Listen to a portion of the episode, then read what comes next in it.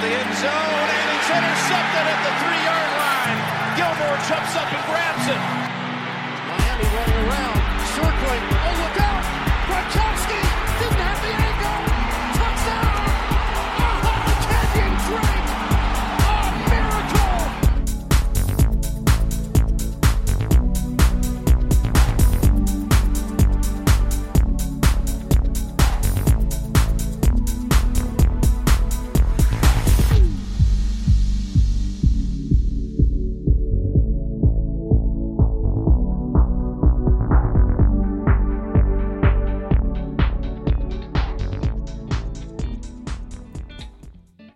Popolo di Red Flag, buone feste, buon Natale. Siamo arrivati alla puntata natalizia, è volato il tempo.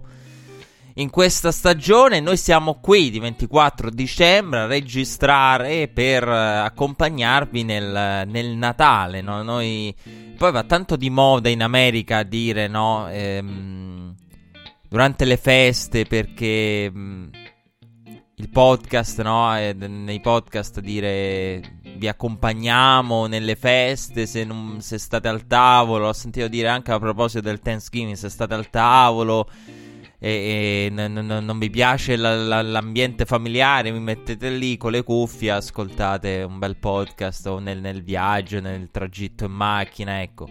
Quindi se volete evitare i parenti, però eh, non so perché in America va tanto di moda eh, dire e dirla in questo modo. E io eh, auguro a nessuno di Red Flag di trovarsi in questa situazione, anzi auguriamo che, che- che- che tutto il popolo di Red Flag possa godersi il Natale con i propri parenti, con la propria famiglia e quindi e che, che non debba ascoltare Red Flag per diciamo rifugiarsi da- da- dal contesto dei, dei- del- dei cenoni e dei pranzi di Natale, ecco perché non capisco, è nata questa abitudine, ma ehm, è una di quelle cose. Sì, diciamo, il podcast fornisce uno strumento per, eh, per, eh, per distrarsi, per trascorrere del tempo, però.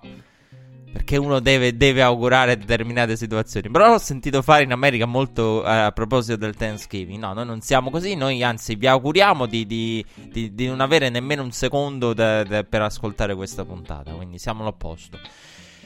Allora, è stata una week 16 infinita, credo la, la week ehm, di cui ho visto in assoluto più partite poi viste singolarmente perché il triple header di sabato aiutava in questo senso, eh, una week che ci ha regalato eh, tanti risultati prevedibili, qualche eh, sorpresa qua e là.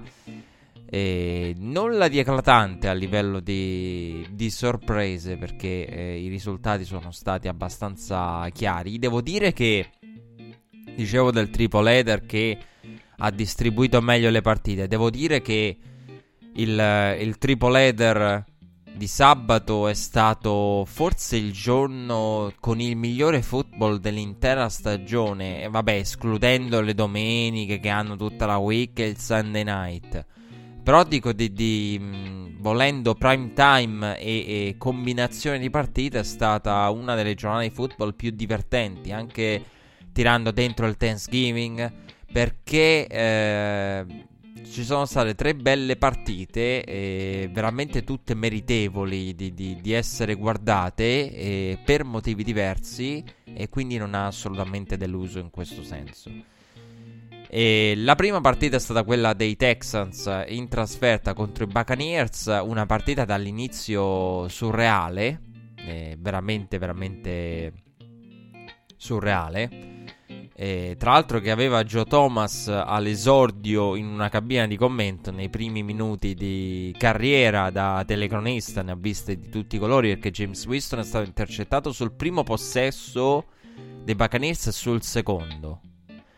Ehm, due pick six, il primo è, diciamo registrato e tutto quanto, il secondo annullato per penalità, quello che poi è stato annullato per penalità, però è rimasto l'intercetto, quindi due intercetti per James sono comunque rimasti nei primi due drive. Eh, I Texans sono stati però limitati al field goal del 10 a 0. Poi ha trovato la- eh, qualcosa a livello offensivo eh, Tampa Bay con la corsa, la big play su corsa di eh, Ronald Jones. eh, a rendere proprio all'inizio ancora più surreale. Veramente sembrava tutto finto, sembrava...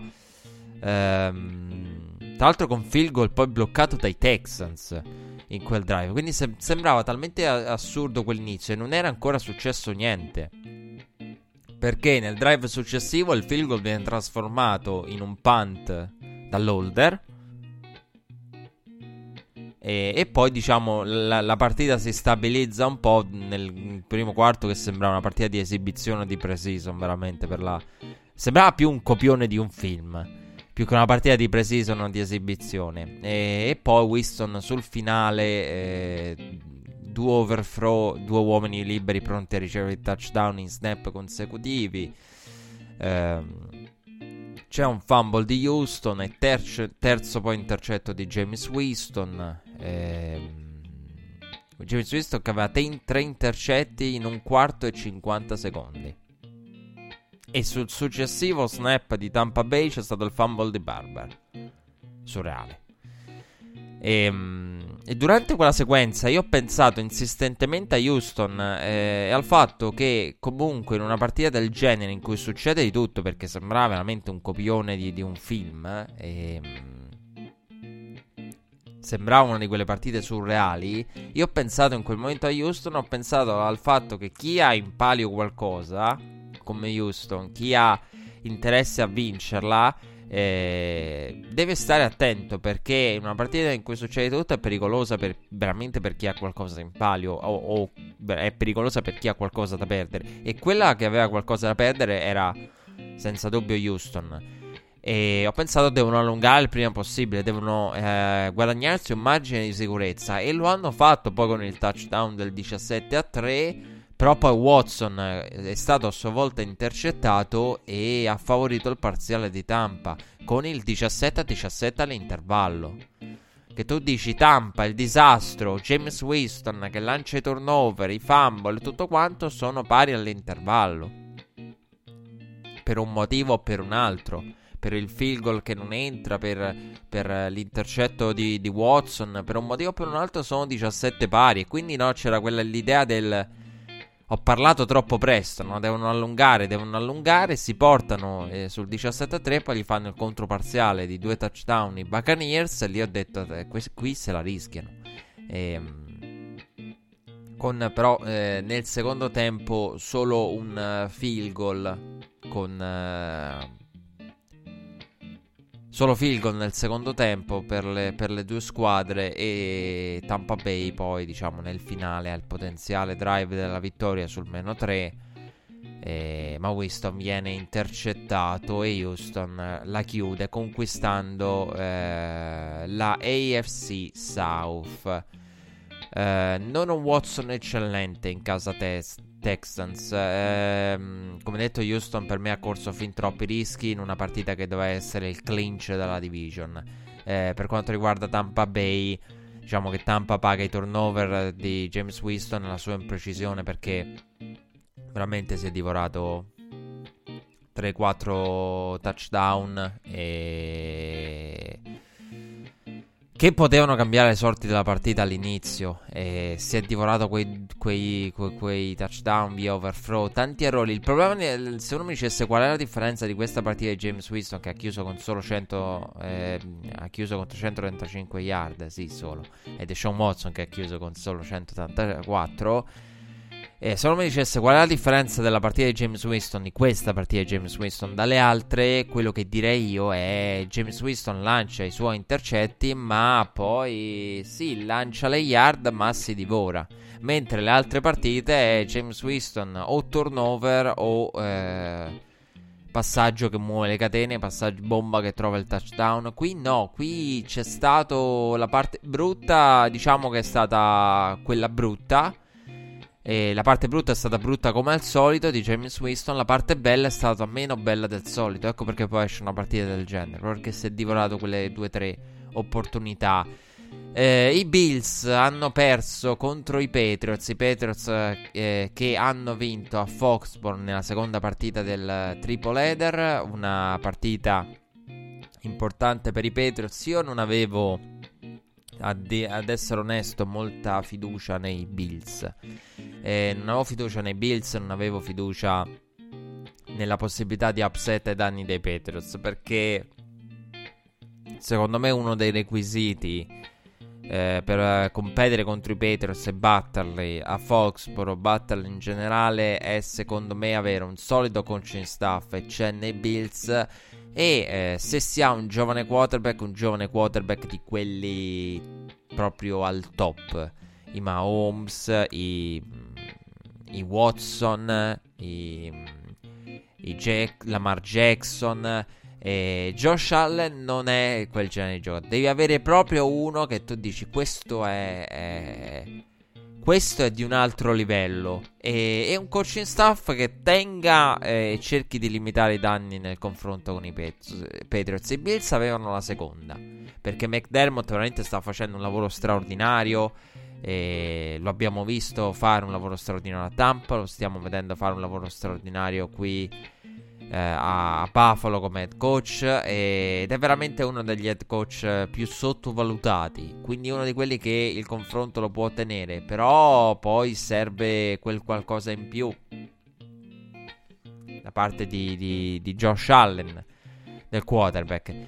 E, ehm, sul primo drive della partita dei Patriots c'è stato il fumble di Burkhead, però poi i Bills sono stati limitati a tre punti da, da, dalla difesa dei Patriots. Patriots che poi hanno risposto con il touchdown eh, per la cost, con Kill il protagonista. E nel drive Kill che aveva fatto vedere buone cose contro Cincinnati e ve ne avevamo parlato. Harry protagonista anche nei, nei, nei drive, nel drive successivo nello specifico. E anche se poi è stato fermato su quarto down, su finale di tempo con quello, quell'end-off per Anki Larry e Buffalo che reagisce benissimo. E, dall'altra parte, Josh Allen, dopo una prima frazione difficile, nel secondo tempo riesce a trovare Knox.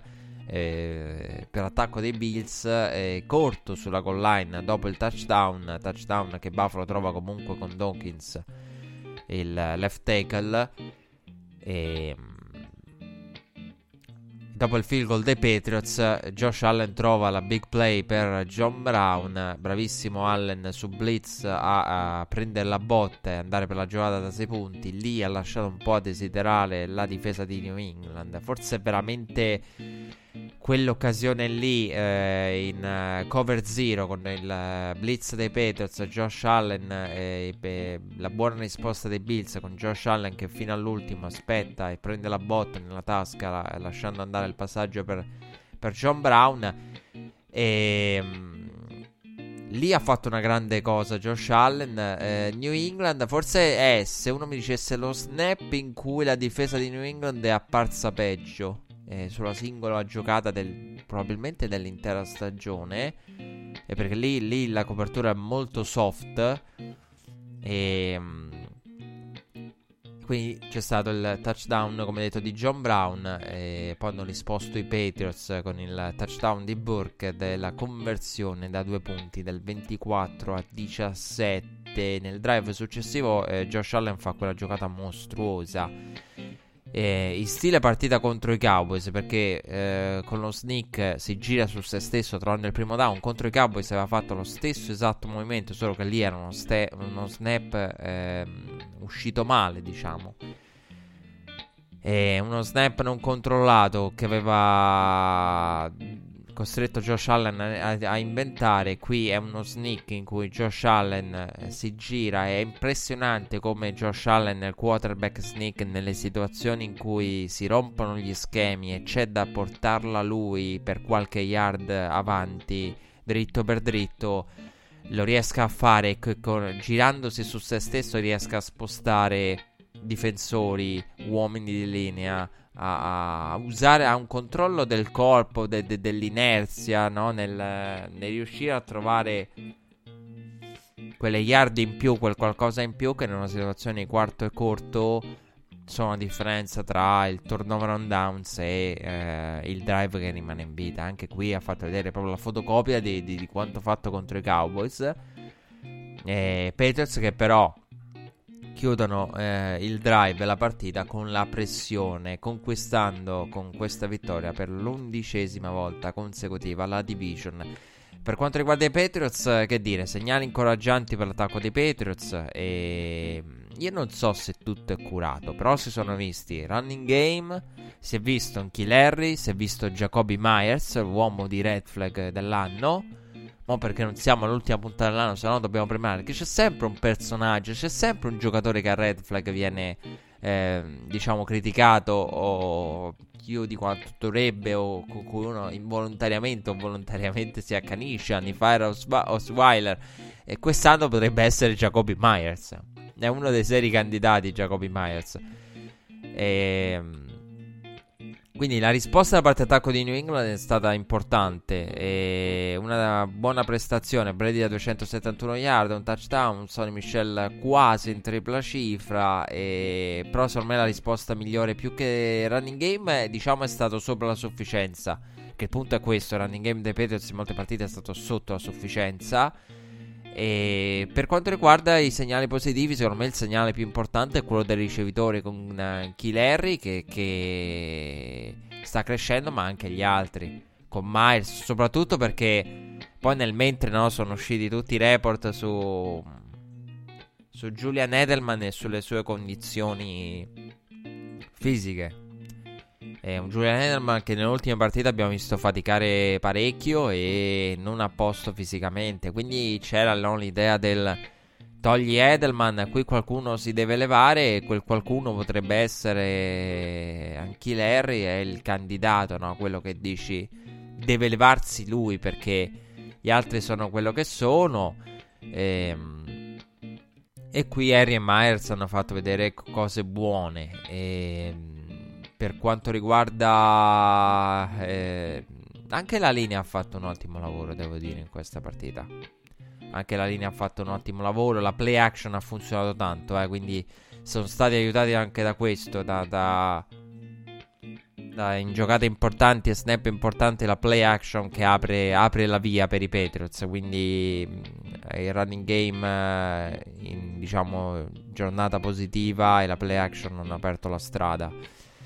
E, e, poi c'è stata la terza ultima partita del triple header, quella della California, il derby della California a San Francisco tra Los Angeles e i 49ers, eh, con un bel drive esplosivo eh, in apertura dei Rams con il touchdown di Cooks. Partono sempre bene i Rams, eh, anche contro i Cowboys, quindi le script plays ci sono sempre, i Rams riescono sempre a nelle ultime partite hanno ritrovato no, l- l'esplosività all'inizio e poi magari si, per- si sono persi un po' per strada in alcune partite. San Francisco ha risposto con uh, l'ottimo ritorno sul kickoff, poi i Niners diciamo, sono stati limitati a tre punti. Garoppolo che poi però è stato intercettato sul drive successivo. I Rams nel frattempo hanno mosso le catene, hanno trovato il vantaggio di 11 punti, il 14-3 con Todd Gurley, bravissimo ed esplosivo sul terzo down, sulla goal line ad andare verso l'esterno. Poi diciamo un angolo non proprio eccellente di, per il tackle di Richard Sherman in quell'occasione.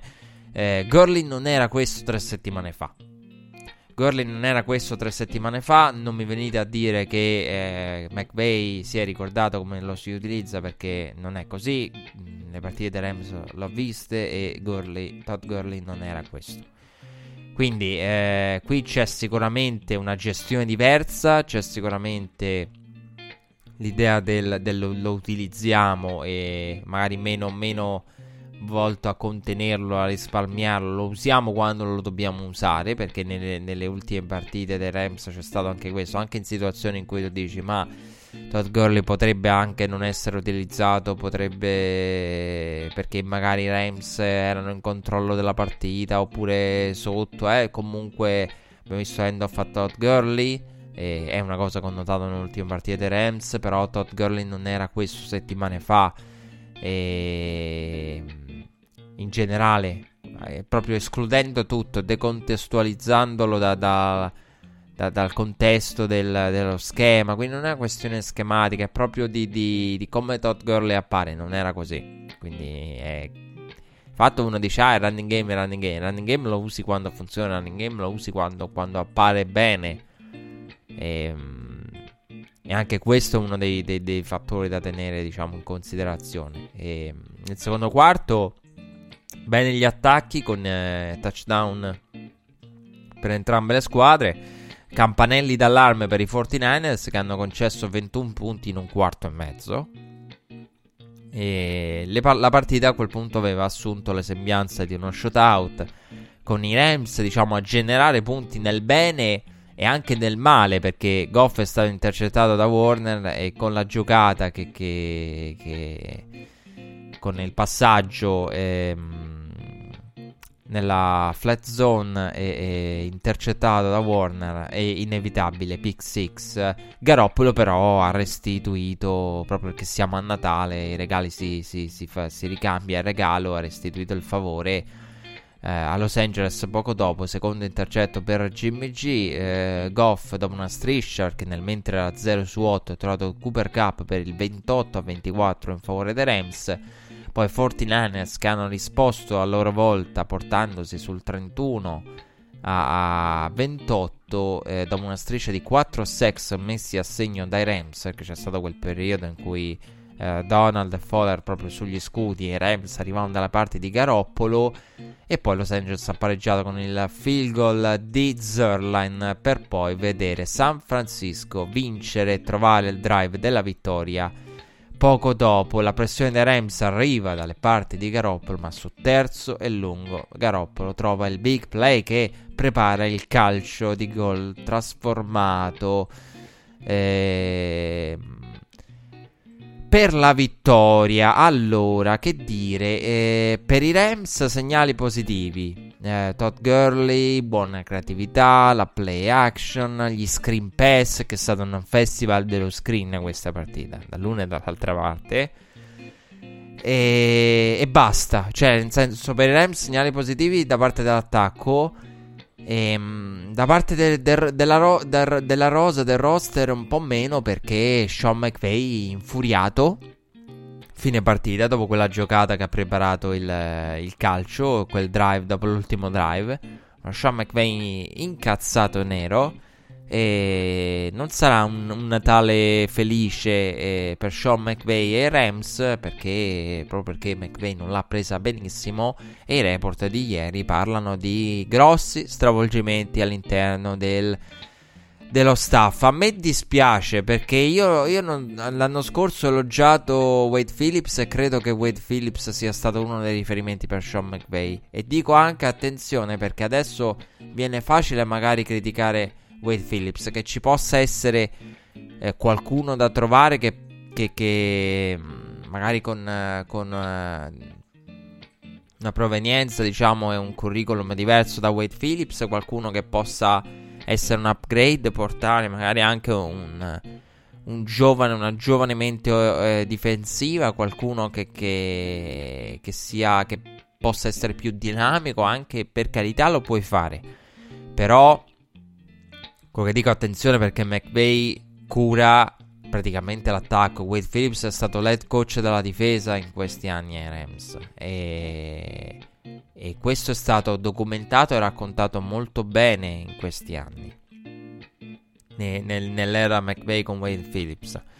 E ne parlavamo proprio lo scorso Super Bowl. Quindi deve stare attento McVay perché deve scegliere bene l'uomo per la difesa. Perché nel bene o nel male questi, queste giovani menti offensive eh, si occupano in una fase sola.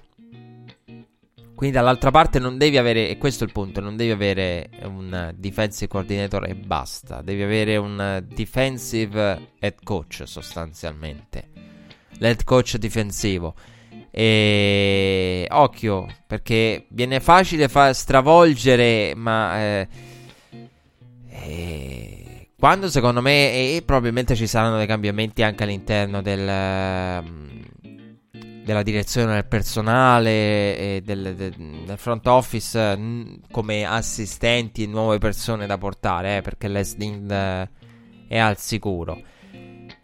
A me, non è, a me non, non è, piaciuta la trade di Jalen Ramsey, a me non è piaciuta la, la, la, la gestione di Jalen Ramsey di questa partita qui. Perché io, io, non avrei tradato per Jalen Ramsey. Se uno chiede perché non avresti tradato per Jalen Ramsey, per questa roba qui. Perché lui va a fine partita a dire: Ah, rap, rap, rap. Ah, ah, ah, eh, il blown assignment è il suo. Eh, questo è Jalen Ramsey, uno che a fine partita si preoccupa di far capire al mondo. Guardate che, che poi era chiaro, eh. Io non sono responsabile lì, in quella giocata lì, non è colpa mia. La, la, responsabilità, l'errore l'ha fatto l'altro. Come per dire, io devo tutelare la mia reputazione, no? Di, di, di shutdown corner. E poi butto sotto l'autobus al treno alla slitta di Babbo Natale, visto che è Natale, gli altri. Cioè, questo è il discorso di Jalen Ramsey. A me non è piaciuta per niente. A me è una di quelle cose che, che, che io, diciamo, non tendenzialmente non sono il moralista, il bacchettone. Anzi, lascio. Ho scoperto nel tempo. Nel tempo sono diventato molto aperto di mentalità. Forse anche troppo. Rispetto a molti colleghi riguardo l'extra sportivo e il fuori dal campo. Però. Cioè, diciamo che non lo critico per, perché. Però quello che dico è quello è il modo di, il modo di essere di Jalen Ramsey. Uno che a fine partita la prima cosa che fa è vuole far capire al mondo del non era colpa mia. Questo è quello che rivela quell'uscita di Jalen Ramsey. Poi che sia giusta, che possa scuotere gli altri, che possa essere da leader, non lo so fino a che punto, però per capire no, cosa c'è dietro il processo mentale, l'importante è che io faccio capire al mondo, non era colpa mia, non ho sbagliato io lì.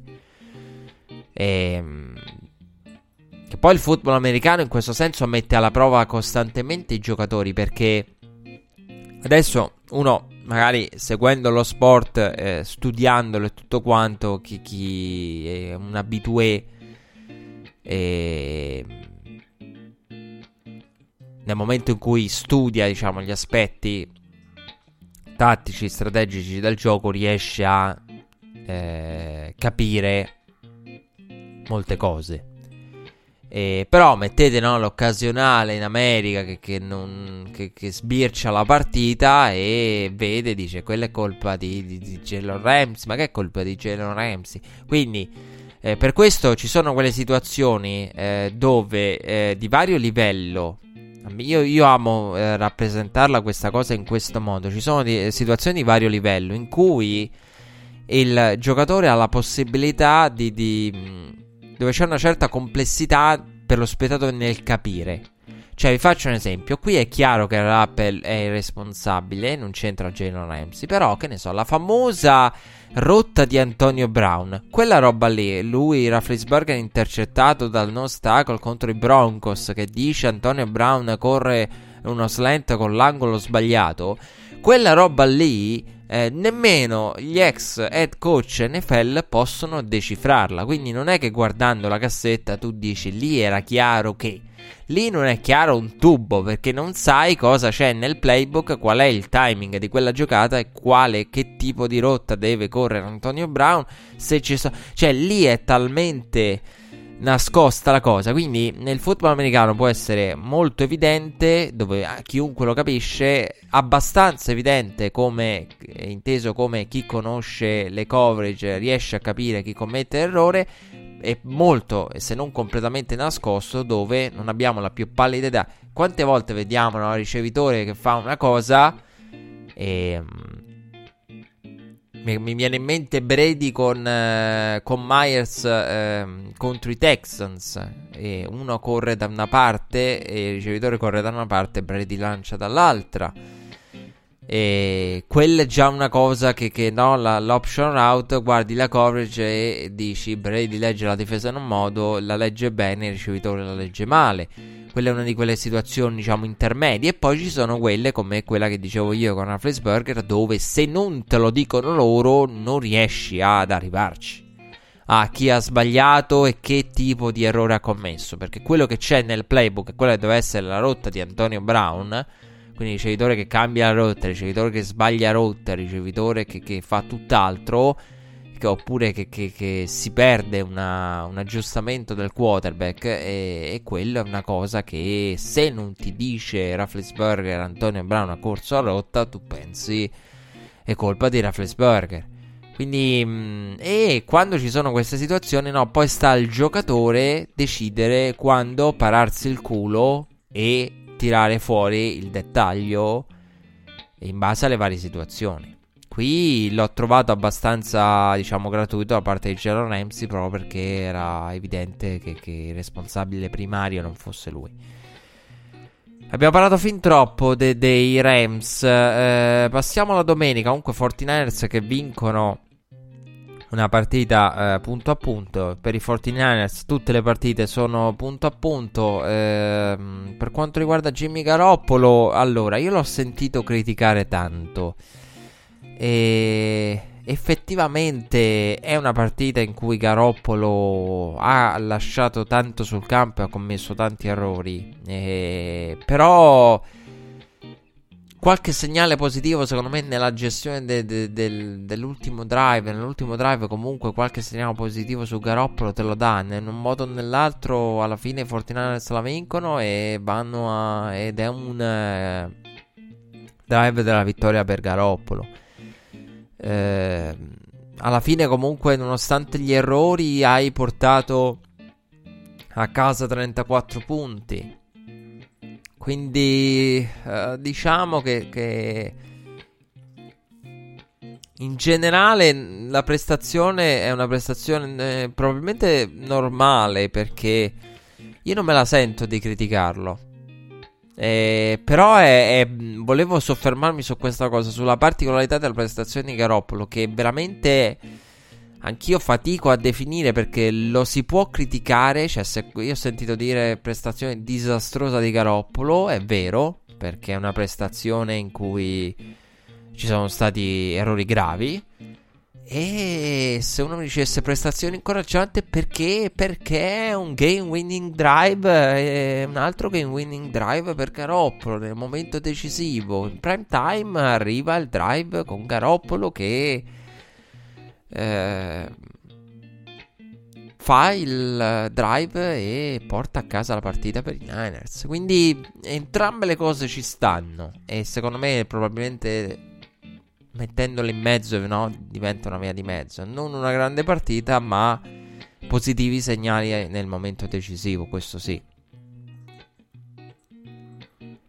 E, e, quindi partita combattuta per i Niners. La difesa, la difesa si trova in una situazione strana perché eh, sta faticando nelle ultime settimane eh, tanto. E, mh, ha faticato contro i Saints.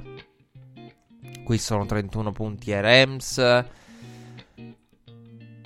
Soprattutto la pass rush e mm, la passa rush che fatica ad arrivare da, da mettere pressione. Qui mi ricordo in una circostanza bene Bosa, in un po' di circostanze. Eh, però ecco, i 49ers devono un attimo riflettere anche sulle proprie rotazioni perché ho visto c'è stato un incremento de- delle mh, mm, cause infortuni e, e, sviluppo della stagione un incremento da parte degli snap di alcuni giocatori, cioè Bosa che eh, qualcuno eh, faceva giustamente notare con le percentuali è essere un giocatore di rotazione eh, a Ohio State che comunque eh, facevi rifiatare e, per essere più fresco qui sta gio- giocando un qualcosa attorno al 90% degli snap. Quindi c'è anche questo discorso. Eh, per non parlare poi del. Ricordiamo sempre che sembra una cavolata, sembrano quelle cavolate old school, ma c'è un fondo di verità. Chi viene al college non è abituato a giocare così tanto con questa intensità ogni partita. Cioè, quindi ti aumentano il numero delle partite, degli snap, dell'intensità. Quindi che a questo punto del, della, della stagione, se sei, diciamo se hai tanti giovani, se hai un rookie che, che possa essere calato, Bose è anche normale, no? per l'intensità, per la quantità di snap extra che sta giocando. E... Però è stato opposto fisicamente, questa è la cosa più incoraggiante. E, e quindi ecco, le, le, rotazioni dei Niners sono state, diciamo, delle rotazioni che non, non sempre le rotazioni che avrebbero voluto e, e questo poi magari causa de, dei problemi con la, la pass rush che ha faticato nelle, nelle ultime settimane. Passando invece alla domenica, è stata una domenica eh, particolare, una domenica eh, con eh, partite diciamo un po' spogliata dal sabato, che ripeto, secondo me è una delle giornate di football più belle della, della stagione. Tre belle partite, veramente. La domenica era un po' spogliata. C'era New Orleans contro Tennessee. C'era Baltimore a Cleveland. Eh, che potevano essere un po' le partite. E invece la cosa assurda di questo eh, di questa week NFL del turno delle, dell'una delle 19 orario italiano della domenica che lo spettacolo è arrivato dalle partite alle quali non avresti dato una lira tra, peggiori, tra i peggiori record in circolazione, ovvero Cincinnati a Miami e New York a Washington. Due partite finite all'overtime che poi sono state le partite più belle di quella fascia, ironia della sorte. E questo è l'assurdo. Comunque, partiamo dalla, dalla vittoria di Atlanta contro, contro Jacksonville. Eh, Falcons, diciamo, questa la liquidiamo in breve tempo. I Falcons sono partiti subito forte. Touchdown di Devontae Freeman nel drive di apertura. Parziale di apertura di 14-0 per l'Atlanta. Atlanta che poi va addirittura sopra di tre possessi. Poi ve la vogliono provare a vendere questa partita eh, i telecronisti perché ah, eh, abbiamo una partita però no. Minshew va al touchdown in garbage time sotto di 12 ma non l'ha più poi da parte di, di, di Jacksonville quindi Jacksonville sì accorcia ma accorcia è stata sotto i tre possessi e poi nel garbage time Garner Minshew ha trovato ha trovato il, il touchdown, come detto, nel garbage time. E, ehm, situazione in calma. Falcons eh, per Queen dovremmo attendere. Dovremmo attendere. Dovremmo attendere l- gli sviluppi. Perché potrebbe anche essere paradossalmente confermato. Gli potrebbe essere data un'ultima possibilità. Io eh, non saprei cosa fare di Queen. Eh in tutta onestà non saprei cosa fare perché ha nel momento in cui arrivi al Super Bowl è una cosa che per dire Jason Garrett non manco nei sogni erotici fa ha fatto quindi eh, però è anche vero che quando è andato via Kyle Shannon le sorti di Atalanta sono cambiate e questi hanno Julio Jones che continua a fare numeri mm, numeri mostruosi. Siamo prossimi alla, no, alla fine dell'anno, quindi se ci, si, si, parla di decadi, eh, Julio Jones è, è uno dei ricevitori simbolo del, del decennio, senza ombra di dubbio. E eh, il talento c'è. Anche qui vedi fare a Matt Ryan delle cose da Matt Ryan. Quindi il discorso è. Quinn non ha fatto male nella sua gestione, ma. Poi vedi Kai Shannon e dici quanto merito a Quinn di quel successo? Questo è il discorso.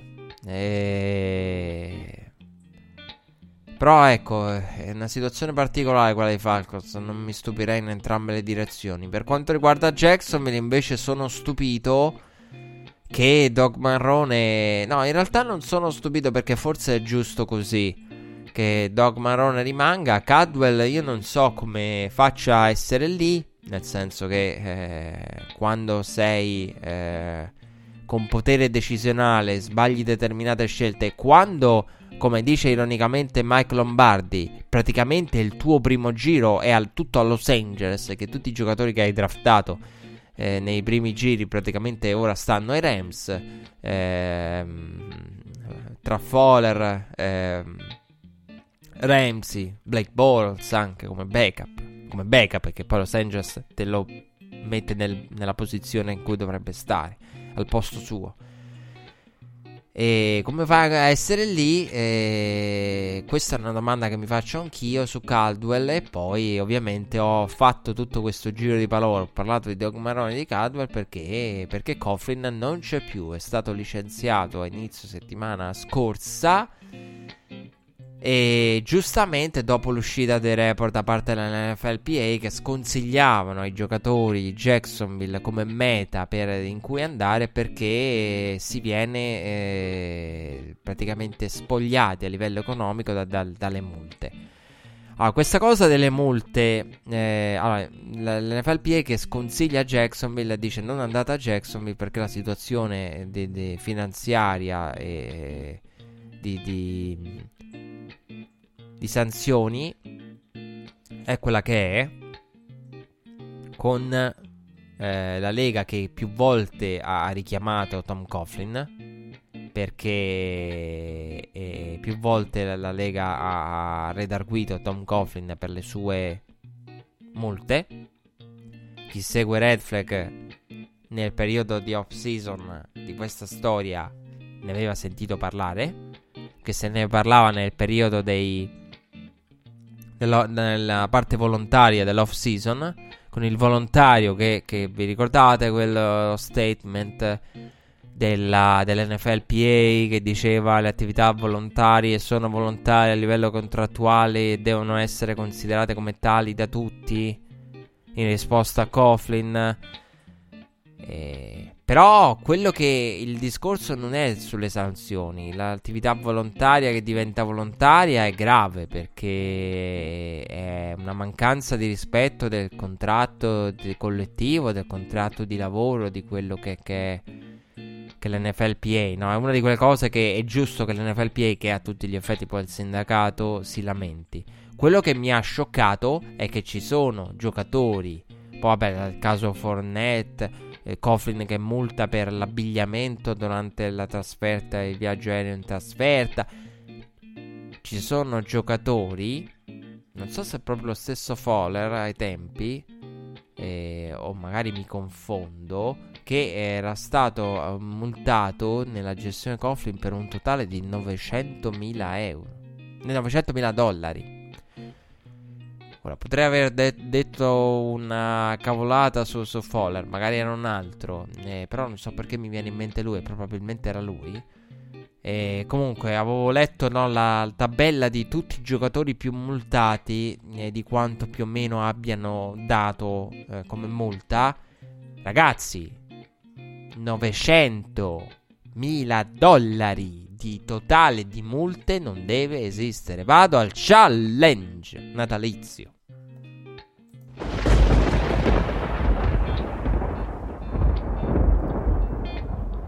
900.000 dollari di multa non dovrebbero esistere. Cioè 900.000 dollari per questi giocatori, eh, per quello che può valere per questi giocatori, per le famiglie, per le generazioni che stanno cercando di sistemare, che tu debba dare 900.000 dollari di multa è grave. Non, non dovrebbe esistere, non esiste la proporzionalità con lo stipendio. 900.000 lì siamo a a cifre che a, veramente non ci si dovrebbe avvicinare per cose che in cui in molte situazioni ad aver ragione è il giocatore. Quindi eh, io ho ho sentito molti ehm, ex eh, giocatori dei Giants prendere le difese di Coughlin. Perché il discorso è Coughlin eh, lo, lo, ha sempre fatto e questo è un sistema, quello delle multe, che ha sempre avuto e applicato. Quindi perché non si parla delle multe di Coughlin quando lo faceva anche nei tempi dei Giants campioni del mondo? Perché... Perché lì si vinceva. Perché lì si vinceva perché lì c'era secondo me un'altra mentalità. Oggi sono cambiati i tempi, è cambiato il mondo. Non, non, è una questione di atleti, non sono solo cambiati i giocatori, è cambiato proprio il mondo NFL. Cioè, attenzione alla sicurezza, tutela dei giocatori, eh, voglia di, di, di, fare spettacolo e portare avanti non il business nell'NFL, ma dare un'occhiata anche all'incolumità dei giocatori. Quindi l'NFLPA è molto attenta all'attività volontaria e volontaria punto. Cioè nel senso... Mh, mm, ci sono delle cose che... che mh, mm, c'è un limite, ci sono dei limiti chiari oltre i quali non si può sconfinare, devono essere rispettati e quindi quel sistema di, di, di sanzioni monetarie di, di, di, di multe non, non, può più, non può più reggere. Poi sono assolutamente d'accordo no, sul fatto, eh, però se, se, quando vince funziona, ai tempi funzionava e nessuno diceva niente, i giocatori anzi hanno apprezzato e hanno elogiato Coughlin per quel, per quel tipo di approccio. Oggi invece Coughlin è l'uomo della disciplina. Il problema è uno, c'è una grossa differenza, che voi dite le, le due esperienze vengono affiancate, ma c'è una grossa differenza in mezzo. Tom Coughlin qui non è l'head coach. Cioè il discorso è anche questo, qui Tom Coughlin non è l'head coach. Quindi la situazione è una situazione anche imbarazzante per, per Dog Marrone e per tutti quanti perché tu ti ritrovi lì eh, con, con, praticamente l'uomo che comanda, che sanziona, che fa multe e arriva a multare i giocatori per un totale nella propria esperienza a Jacksonville di 900 mila dollari. E tu, head coach, eh, probabilmente devi sottoscrivere perché sennò ti multa pure a te. devi, devi, sottoscrivere questo approccio e quindi Doc Marrone è stato, diciamo, ammanettato e questo è quello che che, che emerge e adesso eh, è anche de- deresponsabilizzato, gli è stato tolto potere, responsabilità decisionale data questa presenza co- inquietante che era Coughlin. Però adesso, adesso lo vedremo. Cioè, adesso abbiamo tolto Coughlin. Adesso sei tu in controllo. Non c'è più questo. questo che, che ti sorveglia dall'alto, che, che, ti controlla ed è pronto a bacchettarti in tutti i sensi, sei libero di, di approcciare come vuoi le attività e, con la squadra e adesso verrai valutato con... Con chissà se un anno in più si diceva addirittura nel valutare Jacksonville pronto a valutare con Khan le, le, le, mm, le ultime partite, beh, se hanno valutato quella contro i Falcons, non è per niente bella. E Cleveland ha perso contro i Baltimore Ravens che hanno vinto in trasferta in Ohio, conquistando e mettendo il clinch, clinch per quanto riguarda il fattore campo nella AFC. Eh, una partita impressionante da parte dei, dei Ravens. Veramente mi ha impressionato perché Cleveland è partita bene, giocando bene difensivamente sulle situazioni in terzo e quarto down. Eh, ma poi c'è stata. E all'inizio Baltimore è stata limitata. Il terzo down. Con eh, Cleveland che riesce a togliere Lamar Jackson dal campo chiudendo sul terzo down, chiude anche sul quarto down. Quando i Ravens vanno al quarto down, però la reazione da grande squadra che ha avuto Baltimore con eh, il touchdown di Lamar per Andrews nel 2 minute drill dopo un tempo difficile ti trovi in vantaggio. Dopo un tempo in cui non hai fatto praticamente quasi niente a livello offensivo ti trovi sopra. E, e poi consolidi con il touchdown ricevuto da Ingram il, il, vantaggio. Poi vabbè, nel Browns che rimangono a galla. Poi Baker viene intercettato. E la, l'intercetto di Baker limita le possibilità di rimonta. Però mi è piaciuto quel frangente lì. Finale di tempo, inizio secondo tempo. Le parti centrali della partita, quelle che decidono. Ma soprattutto l'idea del soffro, soffro, soffro. Perché il discorso, il discorso dei Ravens. Il discorso con i Ravens è quello che facevamo la settimana scorsa riguardo eh, settimane fa e, e, la, e, la, settimana scorsa e facevamo a proposito della partita contro i Jets eh, il discorso è sempre quello. Si dice i Ravens non sembrano esplosivi non sembrano qua non sembrano là faticano di qua faticano di là poi quando ingranano ingranano e scappano. Cioè allora, il discorso secondo me è non si può fare un'analisi dei Ravens guardando solamente a me non è mai piaciuto, ecco, l'esclusione di un qualcosa, di analisi di football, soprattutto all'interno di un qualcosa che va tutto insieme. Cioè all'interno della partita ti escludo, escludendo quel drive, escludendo... Non si può. Cioè, come mi ricordo, è come Kansas City Chiefs contro i Raiders nella week 1 di questa stagione. Escludendo il secondo quarto, sì, secondo quarto da 28 punti, che basta avanza a vincere la partita. Cioè, anche qui i Ravens uno potrebbe dire escludendo quei drive in cui. Sì, escludendo quel qua, escludendo il secondo, escludendo tutto, escludendo la Mar Jackson. Forse, forse è quella la soluzione per, per fermare. Quindi Cioè, uno può dire sì, sì, fermare bene Cleveland, eh, però come Jets, ah, i Ravens, eh, poi però dilagano e quando ingranano, cioè, questa è una squadra che non puoi dire escludo quel drive, escludo quella, quel parziale, perché questa è una squadra che, che, che sì, tu vedi faticare e poi ti fa 3 touchdown in 3 drive, 4 touchdown in 4 drive, ti può fare con una totale serenità e semplicità. La Mar da 238 yard lanciate 103 corse per questa vittoria 31 a 15. Da grande squadra. Da squadra che fatica, ma da squadra che, che conosce il, no, la, la, la, forza dei, dei, propri mezzi e adesso il, per, si appresta a un playoff eh, da protagonista. È un playoff che dovrà passare da lei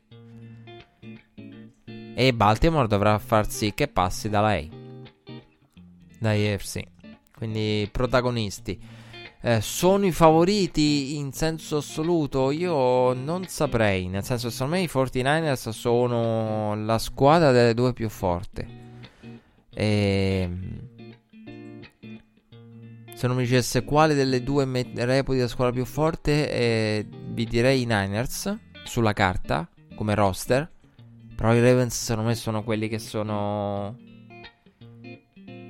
Sono più adatti per certi versi a un, a un contesto del genere. Anche no, l'idea del, di Arbao come coach che ha esperienza, che ha vinto il Super Bowl, che, che conosce i playoff, che ha guidato Baltimore a un upset con Flacco ai danni dei Patriots.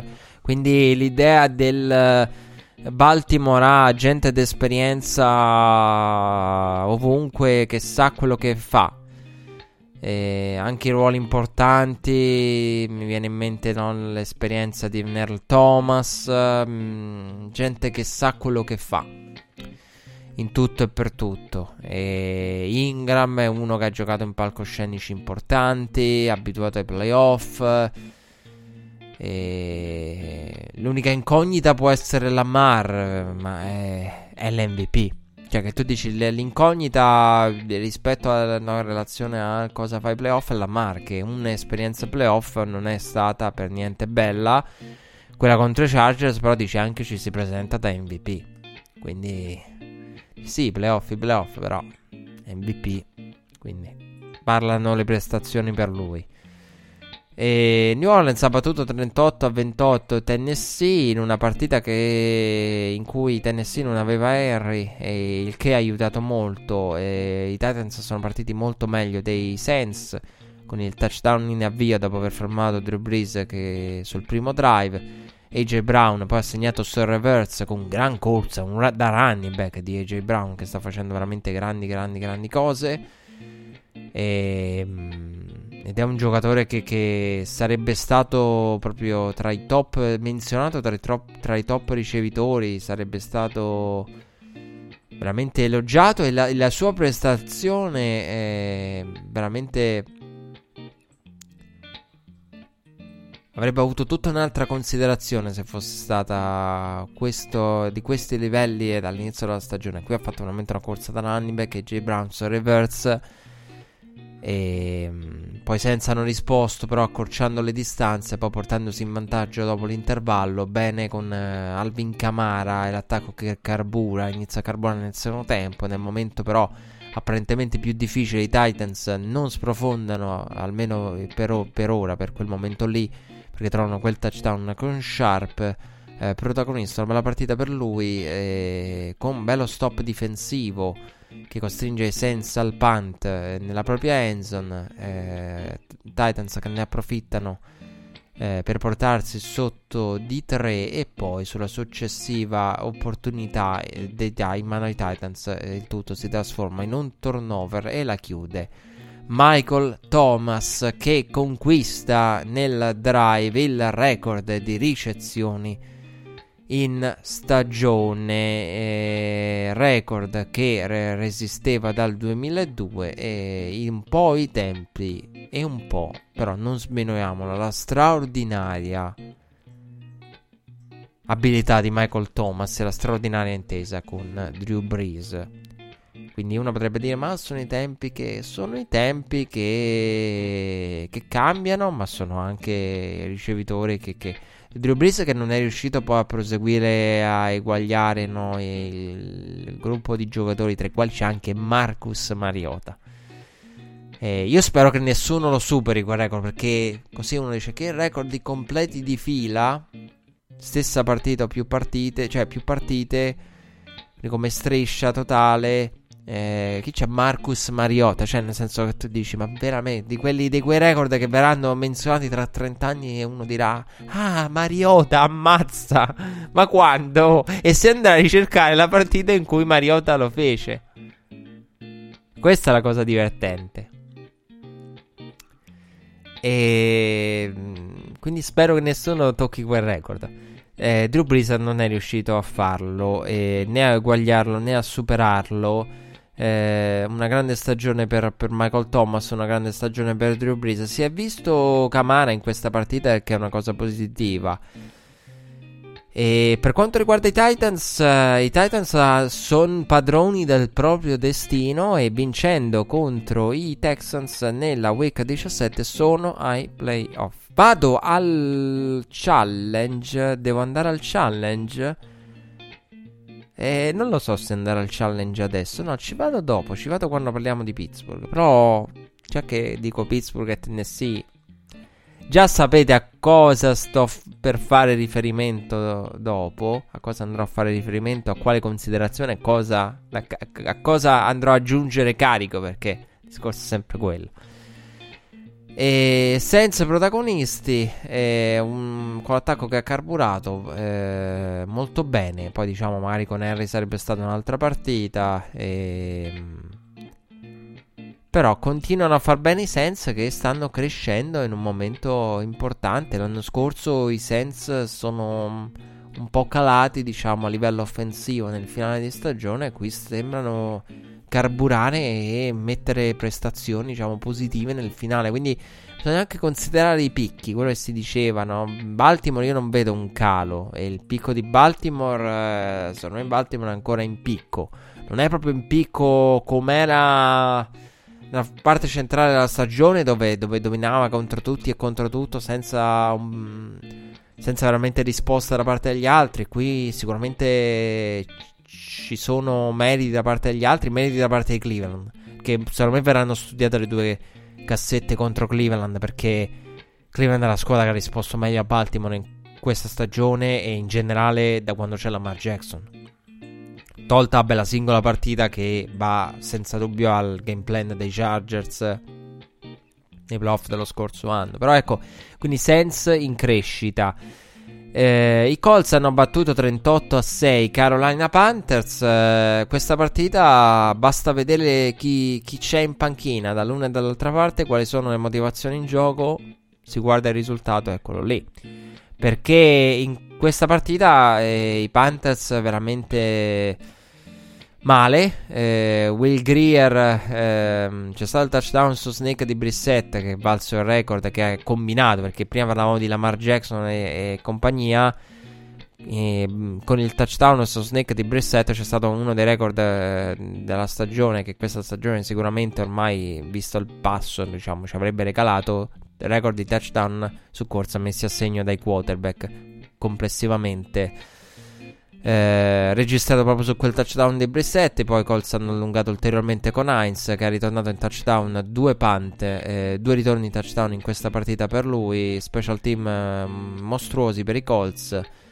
E anche no, l'idea dello special team che, che, esprime la volontà, chi la vuole veramente questa partita in tutte e tre le fasi, special team compresi eh, sotto di 14 Carolina ha tentato il quarto down sulla goal line fermato dai Colts e poi diciamo i Colts hanno allungato il 21 a 3 lì, da, da lì in poi Carolina ha dato l'impressione di aver mollato. L'unica nota positiva per i Panthers in questa partita McCaffrey che ha superato le 100 ricezioni per il secondo anno è il primo eh, running back nella storia a farlo. E eh, McCaffrey che abbatte il record fissato da se stesso come eh, numero di ricezioni totali per un running back in stagione. eh, fatto registrare proprio lo scorso anno. E la volontà, la motivazione, quello che si vuole ottenere con questa partita e tutto. E a me Carolina ha veramente dato l'idea di aver mollato. E, e, e aggiungo anche, aggiungo anche di tutte le partite viste in stagione. E, ehm, che sono tante, che sono tante. Io non credo di aver. Non ricordo almeno. Eh, sicuramente ci sono stati dei momenti in cui lo, di averlo pensato con quell'intensità lì, come l'ho pensato vedendo i Panthers. Io ho pensato proprio questi hanno mollato.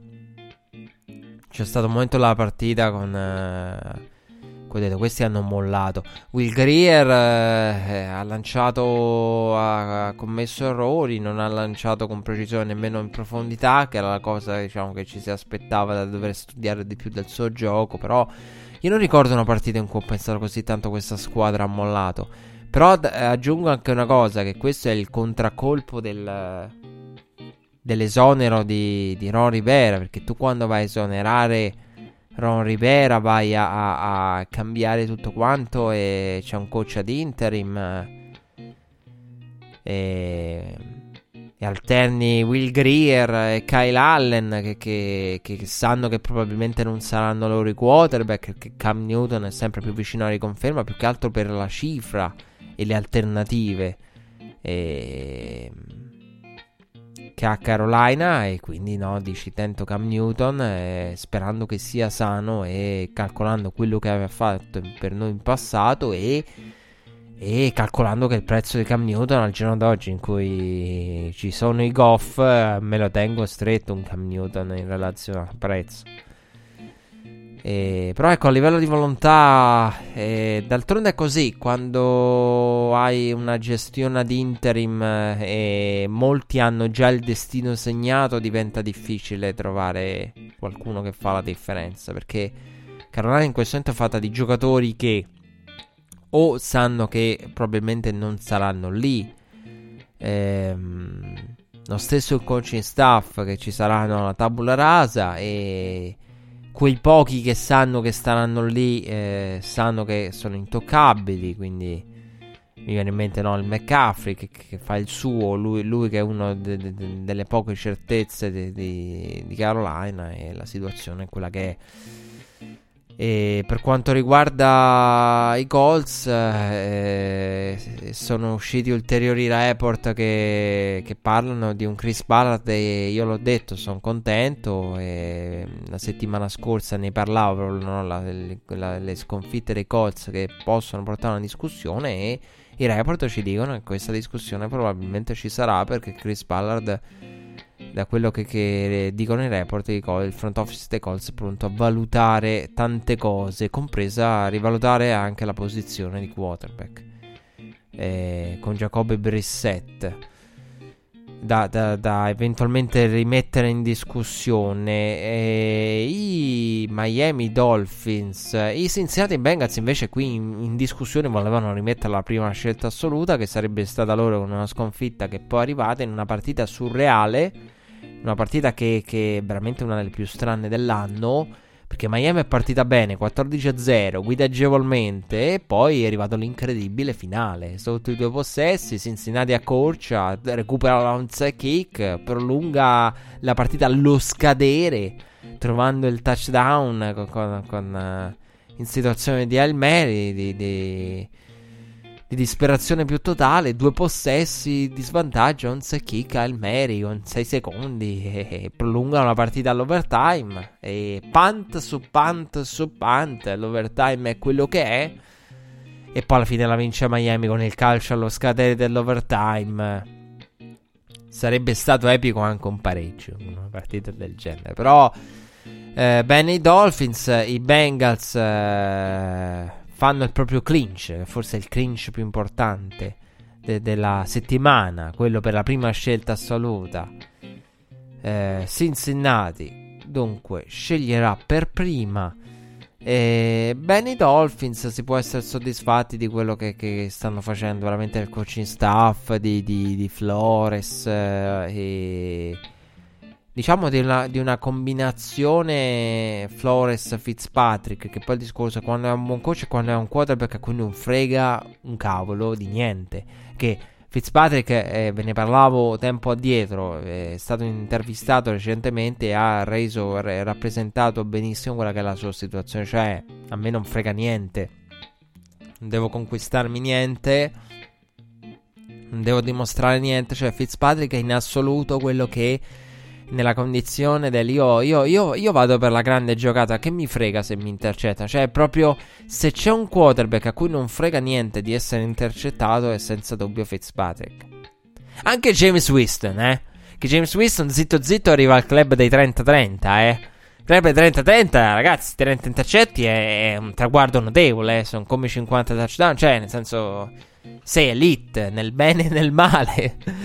Con, uh, quindi si avvia verso il 30-30 James Winston. E Fitzpatrick è uno di quelli non, a cui frega poco delle proprie statistiche. Io faccio la giocata che mi dà più probabilità di vittoria, anche se mi costa a livello di bottino individuale. Questa è stata la forza dei Dolphins e di Fitzpatrick.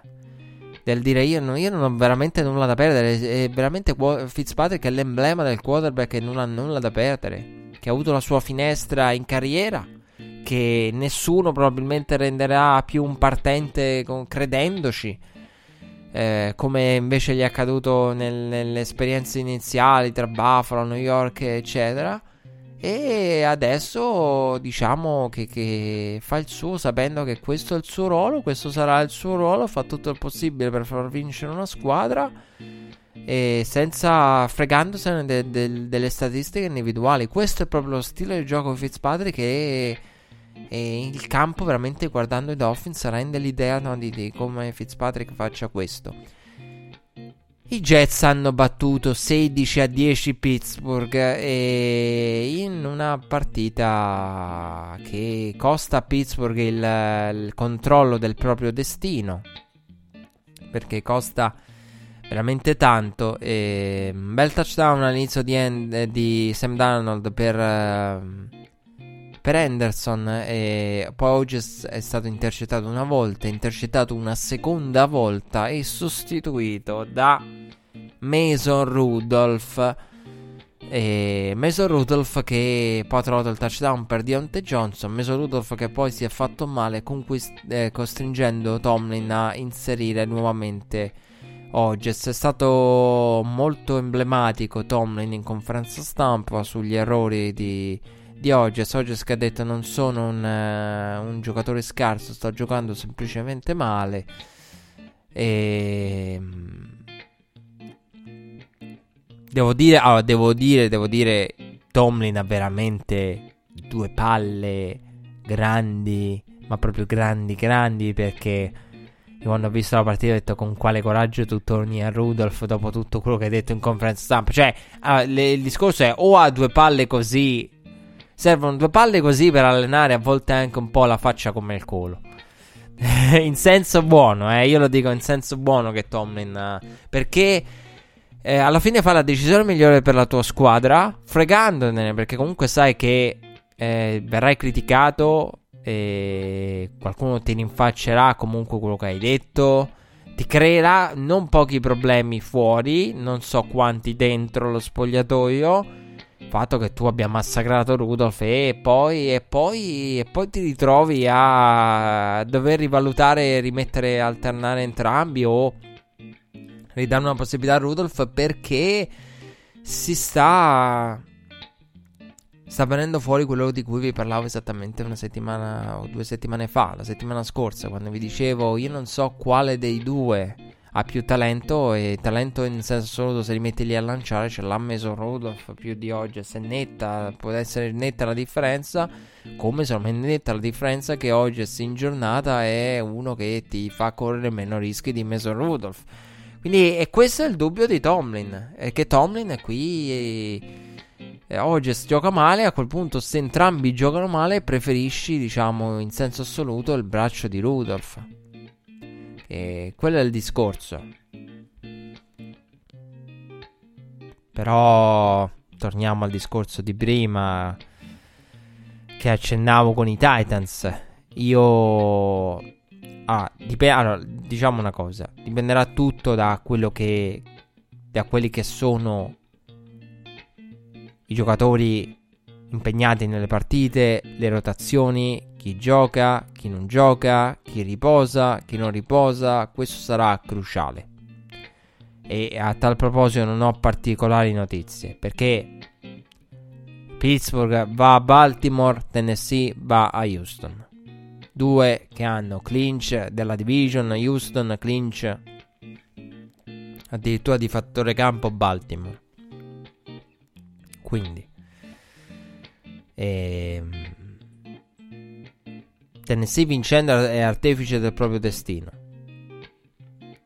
Però è una partita che bisogna vedere come, diciamo, come e chi dei Texans giocherà.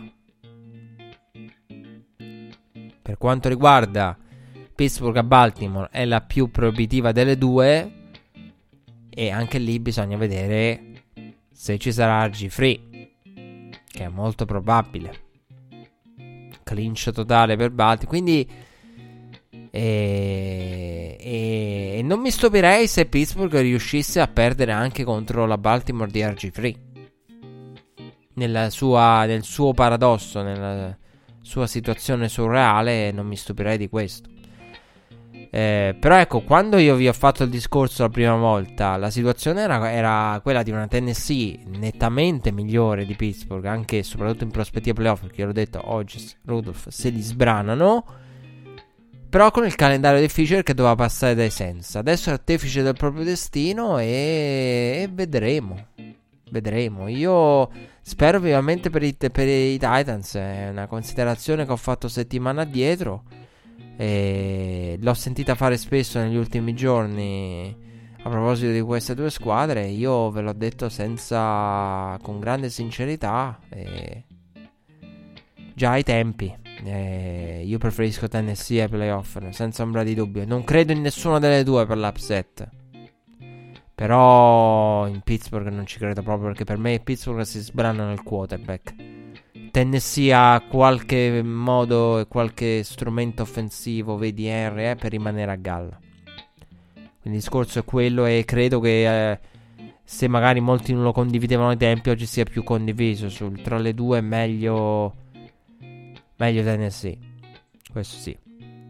Poi per Pittsburgh sarebbe un bel colpaccio. Poi, ripeto, dipende tutto da quello che succede nell'ultima settimana, di, di chi gioca, eh, quanto gioca e come gioca, perché quando si arriva all'ultima settimana, la week 17, il discorso principale è quello. Eh, chi vuole le, le motivazioni e chi scende in campo e con quale motivazioni.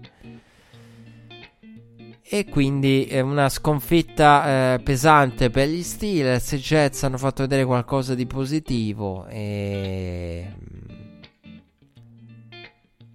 Vedremo quello che sarà, diciamo, questa evoluzione dell'esperienza Adam Gaze. I Giants hanno vinto contro i Redskins nell'altra partita andata all'overtime.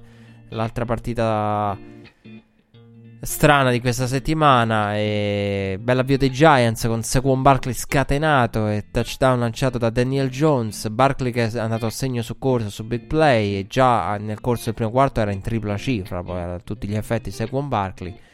E hanno risposto i Redskins con Dwayne Haskins, un bel Dwayne Haskins per il 14 poi pari. Ehm, Haskins che, che, esce nel secondo tempo. Washington costretta a Case Keenum sotto di un possesso barra 2. Costretta Case Keenum, costretta alla creatività. In qualche modo riescono a riaprirla con un drive da 99 yard per il pareggio con fumble nella endzone e eh, recuperato. Eh, per il touchdown con eh, fumble già al di là della goal line, quindi touchdown a tutti gli effetti. E, e poi, cioè, insomma, poi, al di là della online non lo so, però ehm, così, così è stato deciso.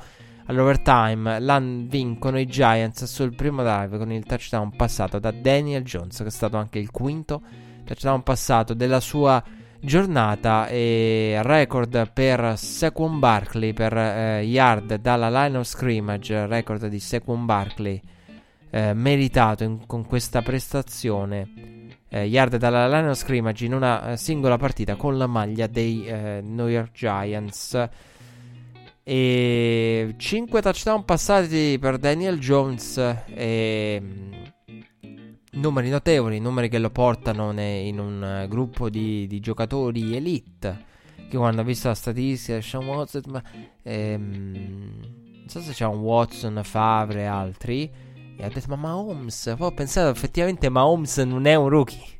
Mahomes non è mai stato un rookie. Quindi non, non, può esserci. Perché ho detto, ma è possibile che Patrick Mahomes. Poi ho riflettuto, ho detto, effettivamente Mahomes rookie è durato una sola partita. Quella contro Denver. E basta. Quindi non rientri in quelli con tot touchdown da rookie. Daniel Jones in forma e Giants e Redskins che si sono incrociate. Giants e Redskins che sono. dovranno, diciamo, fare da da arbitri, da, da, da per il finale del, dei Cowboys e degli Eagles. Mo ci arriviamo.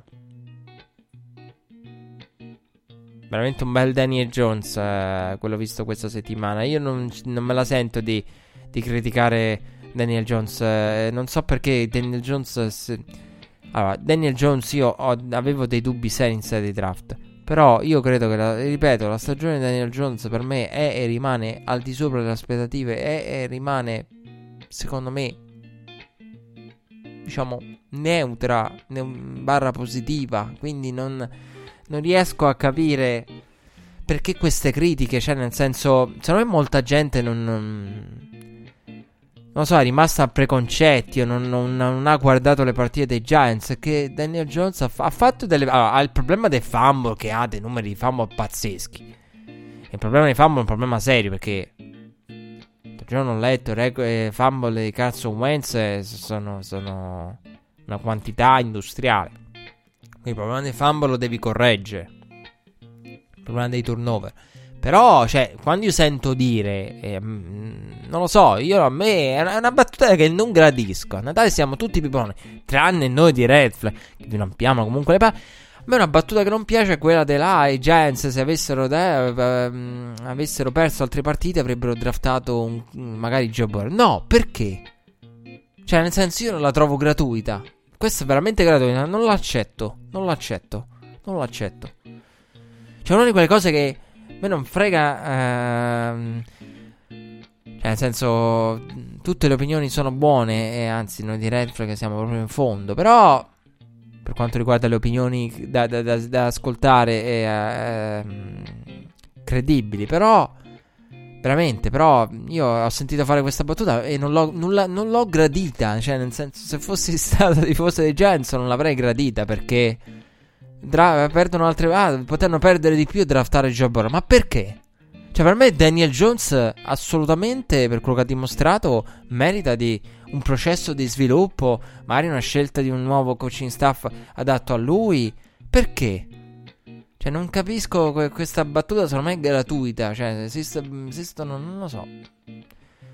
L'ho sentita fare eh, più volte in America dai, dai media americani. E che amano spesso prendere in giro questa e quell'altra squadra. Lo facciamo tutti, nel, nel bene e nel male, in grande e in piccolo. Però qui l'ho trovata veramente gratuita. Veramente non, non, non mi è piaciuta. Ma non voglio fare il moralista, però. Eh, perché mi verrebbe da dire guarda, guard, andassero a guardare i Giants perché non partissero con pregiudizi, che sia da, da, da tifosi, che sia da eh, persone che odiano i Giants. No, non riesco a Veramente.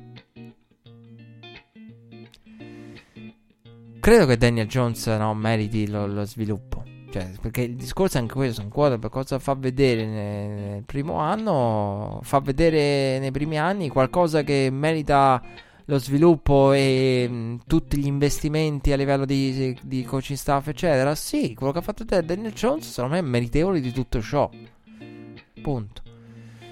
Eh, I Broncos hanno vinto 27 a 17 contro i Detroit Lions. Eh, I Broncos eh, con eh, un'ottima prestazione da, da, da, parte dei Broncos con, con, eh, con, Drew Locke, una buona prestazione per Denver.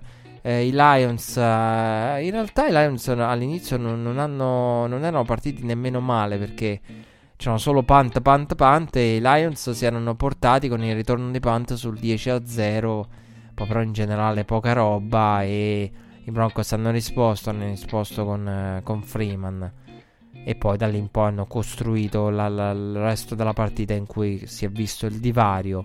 Partita che eh, ho sbirciato all'inizio poi insomma mi sono focalizzato su eh, Cowboys Eagles eh, così come Raiders at Chargers con Oakland davanti ha risposto Los Angeles con il touchdown dopo l'interferenza nella endzone Mike Williams e palla sulla linea delle 1 poi c'è stato il bel drive dei Raiders nel 2 minute drill con Carr per, per, il vantaggio di 14 a 7 all'intervallo e da lì in poi ha costruito con l'immagine diciamo imbarazzante in un certo senso nel secondo tempo con Felipe Rivers costretto alla, a una quantità industriale di utilizzo di comunicazione non verbale, di gesti e di eh, snap count, il silent count, eh, proprio perché eh, il pubblico tifava a maggioranza, perlomeno si faceva sentire sicuramente di più, ma aggiungo probabilmente tifava a maggioranza senza problemi.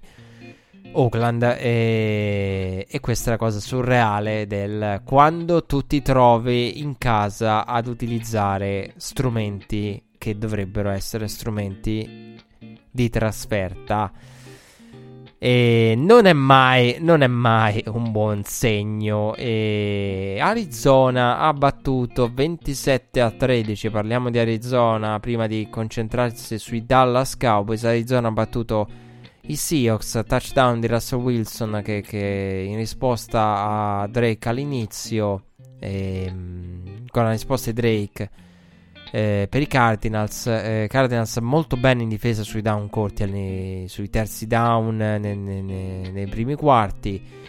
E poi il vantaggio lo hanno trovato con Fitzgerald che ha portato i Cardinals avanti. E poi sul più 10 i Cardinals hanno forzato un turnover. Poi si è fatto male Carl Murray, nonostante il vantaggio dei Cardinals sembrava uh, solido. Poi però l'infortunio di Kyler Murray c'era il dubbio mai riusciranno a difenderlo questo vantaggio e eh, il field goal eh, bloccato tra l'altro poi ai danni di Gonzales sembravano aver riportato Seattle in corsa ma Handley fa una grande partita dalla panchina e questa è la, la vittoria eh, numero 5 dei Cardinals ma delle 5 la numero 1 per Cliff Kingsbury mani basse la numero uno per, per Cliff Kingsbury. Perché Kyler Murray ok, ma quando riesce con Handley a comunque portare avanti, improvvisando con eh, lo scramble di qua, lo scramble di là, riesci comunque a, a fare tutto ciò, a, a, ad avere un attacco più che credibile e più che funzionale, e, è veramente straordinario. Quindi con, con un Drake pazzesco questa settimana. E come, come, ormai siamo abituati a vederlo da quando è approdato ai Cardinals, è veramente la vittoria delle 5 più belle di Kingsbury. E, e qui ci sarebbe, no? De, vi rimando alla puntata scorsa per tutto quel discorso fatto su, su Cliff Kingsbury.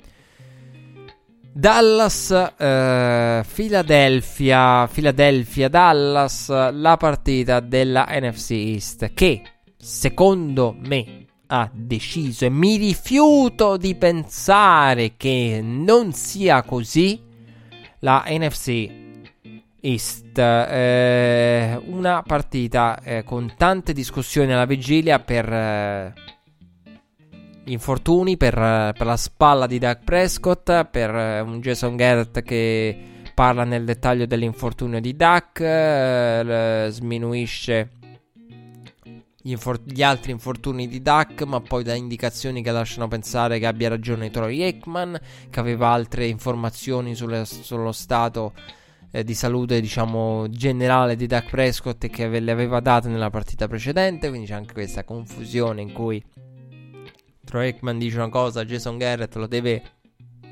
smentire. E un Duck con, con Zick che in conferenza stampa dice non so come si possa lanciare con la spalla in quelle condizioni. E Duck costretto a, al cortisone prima alla vigilia di questa gara. Eh, un Duck che io ho visto molto molto limitato da, dall'infortunio e dalla, dalle condizioni della spalla perché veramente ehm, la, la, la, la, precisione la, precisione era non è stata buona era proprio diciamo non impreciso era proprio non so come rendere il concetto in italiano. E proprio da, da, da, alla deriva eh, in un certo senso no? la, la, il braccio di Duck. Quindi ha sbagliato in tutti i modi era proprio eh, in confusione il braccio di Duck. E, e l'idea no, che mi, mi, mi porta a pensare che l'infortunio abbia avuto un impatto sul tutto che dire e Troy Aikman l'ha definita la più grande vittoria della, di una squadra, di squadra che si sia vista in tempi recenti. E probabilmente è così, perché dopo il field goal del primo possesso Dallas viene fermata e gli Eagles hanno trovato poi il touchdown con Carson Wentz. Uh, Wentz molto in palla fin dall'inizio con la difesa degli Eagles, anche lei in palla anche se in palla con i Cowboys senza primi down, la striscia iniziale della partita.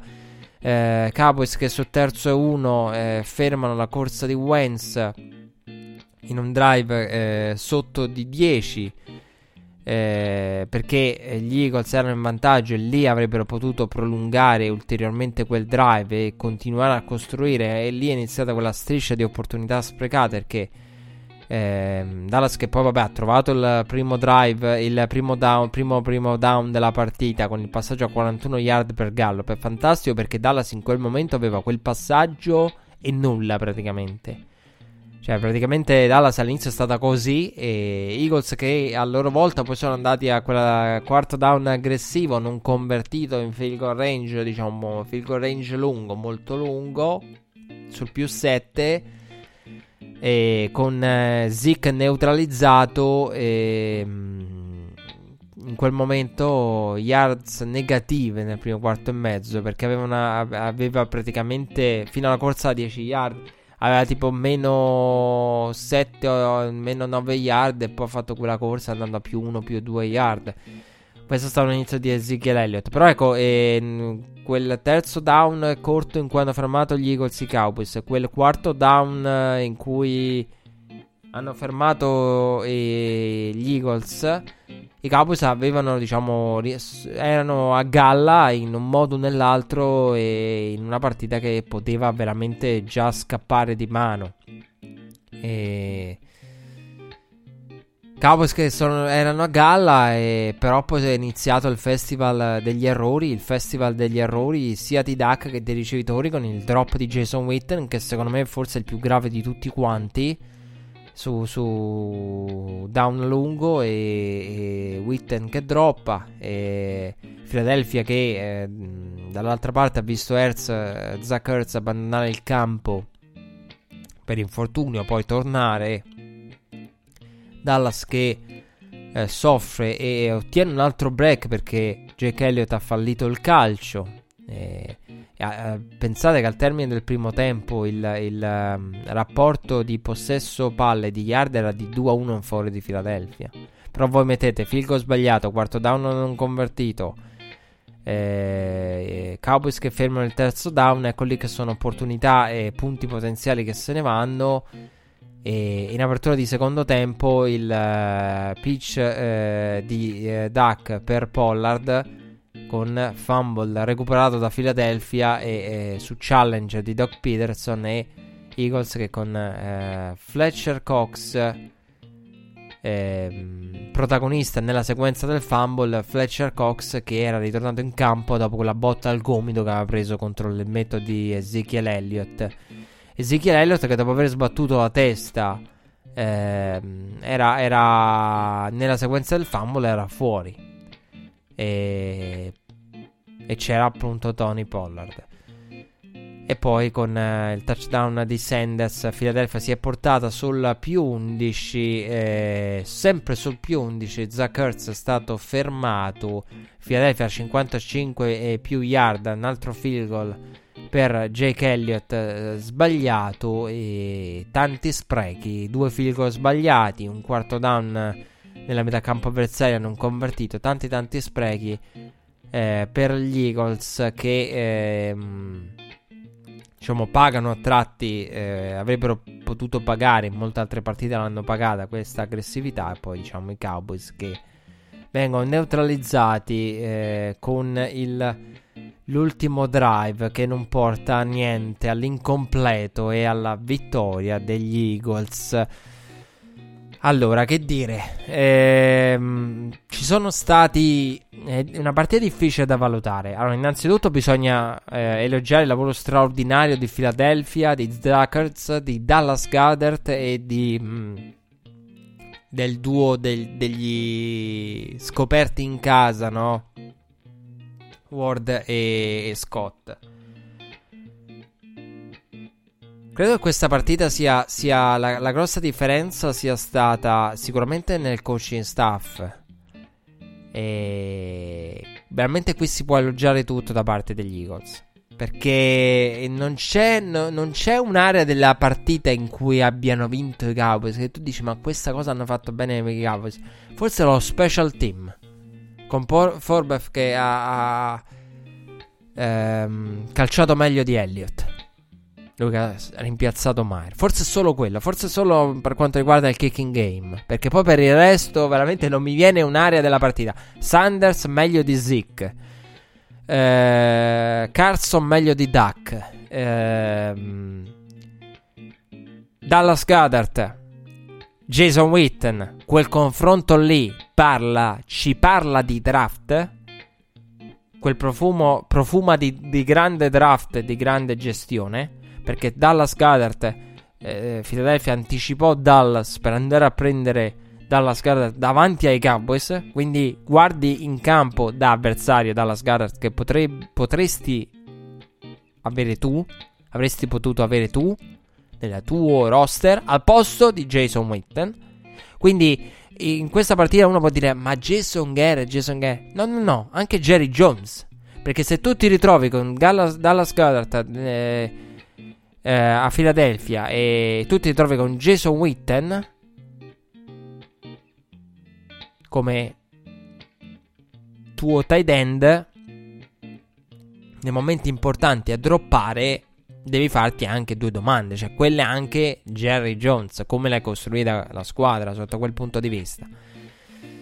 E meglio ricevitori anche in quell'aspetto della partita, meglio gli Eagles con i, i drop di Gallup, eh, gli errori di Duck. Praticamente, allora, praticamente se non mi dicesse cosa c'è in questa partita, io direi che in questa partita c'è eh, a livello offensivo nei Cowboys tutto ciò che, che si può sbagliare in un attacco. Fate eccezione per la, per per la pressione, eh, per la protezione, che la protezione è stata secondo me buona. Però tu vedi, no? Duck che sbaglia il passaggio e quando non sbaglia il passaggio Duck è il ricevitore che droppa. E quando eh, Duck non sbaglia il passaggio, il ricevitore non droppa perché si sono intesi male. Oppure a livello schematico la... le rotte, la situazione della partita, la cover era quello che era. Quindi, eh, però ecco, mi ha colpito questo. E... Tanti errori. E... È difficile, non, non, non si può secondo me, io non ce la faccio a criticare Dak Prescott per questa prestazione perché secondo me Dak l'ho visto troppo impreciso, era l'imprecisione di chi alla meccanica alterata da qualcosa e quel qualcosa era, era l'infortunio. E... Però guardi gli errori di, di, di Shidak non, non, non, è una partita positiva, però ha le sue responsabilità e i ricevitori ne hanno tante. E qui uno può dire sì, il coaching staff, Doc Peterson abbatte Jason Garrett e Jim Schwartz batte Callen Moore. Senza ombra di dubbio, nettamente. Però è una partita in cui non ci si può limitare al coaching staff. Perché non è Jason Garrett che droppa i passaggi o che sbaglia i passaggi. Eh, quando l'uomo libero in posizione c'è. Eh, non è lui che passa e non è lui che riceve.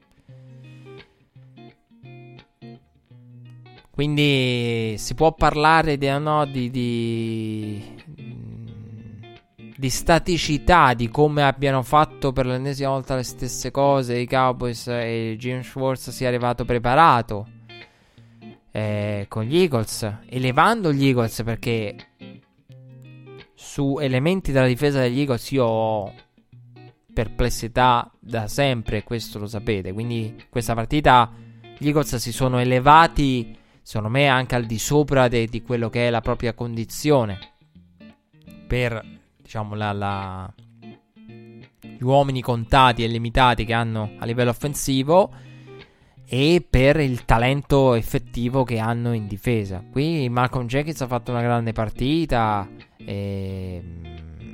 Le secondarie hanno fatto una grande partita, però eh, si sono elevati e Dallas non è stata imprevedibile, anzi è stata abbastanza risultato abbastanza prevedibile per, per, per gli Eagles.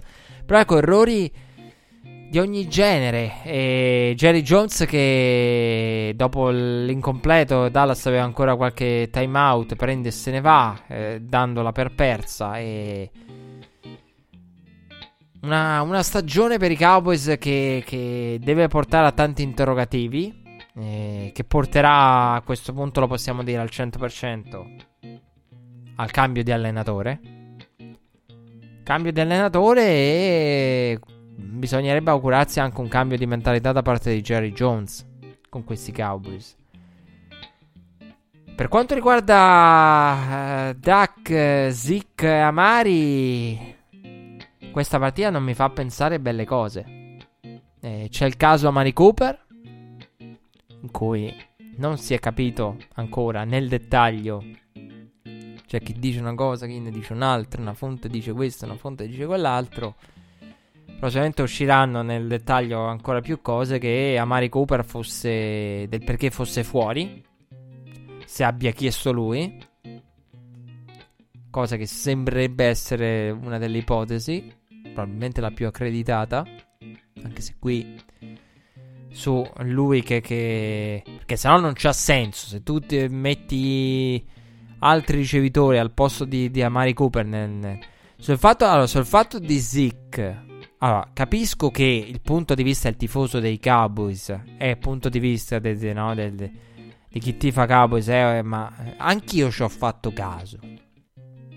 Pur non essendo tifoso dei Cowboys, ci ho fatto caso, ho pensato, ho fatto questa considerazione di una banalità. Perché non puoi fare a meno di notarlo, ma...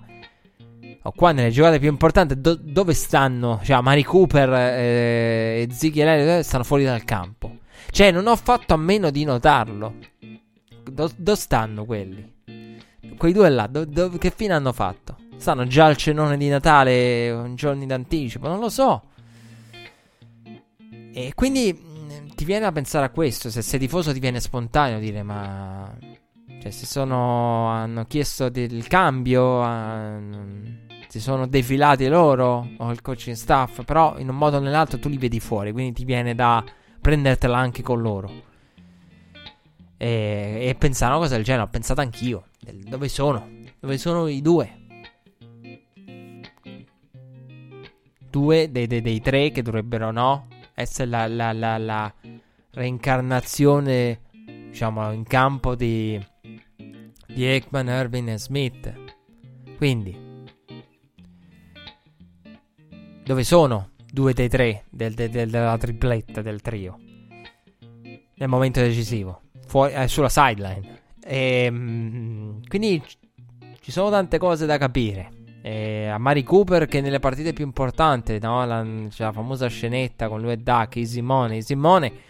Beh, easy mica tanto perché quando c'era da trovare il drive e le conversioni importanti a Mari Cooper quest'anno è, è calato nella seconda parte di stagione. Pro Football Focus lo aveva come numero uno a metà, meritatamente.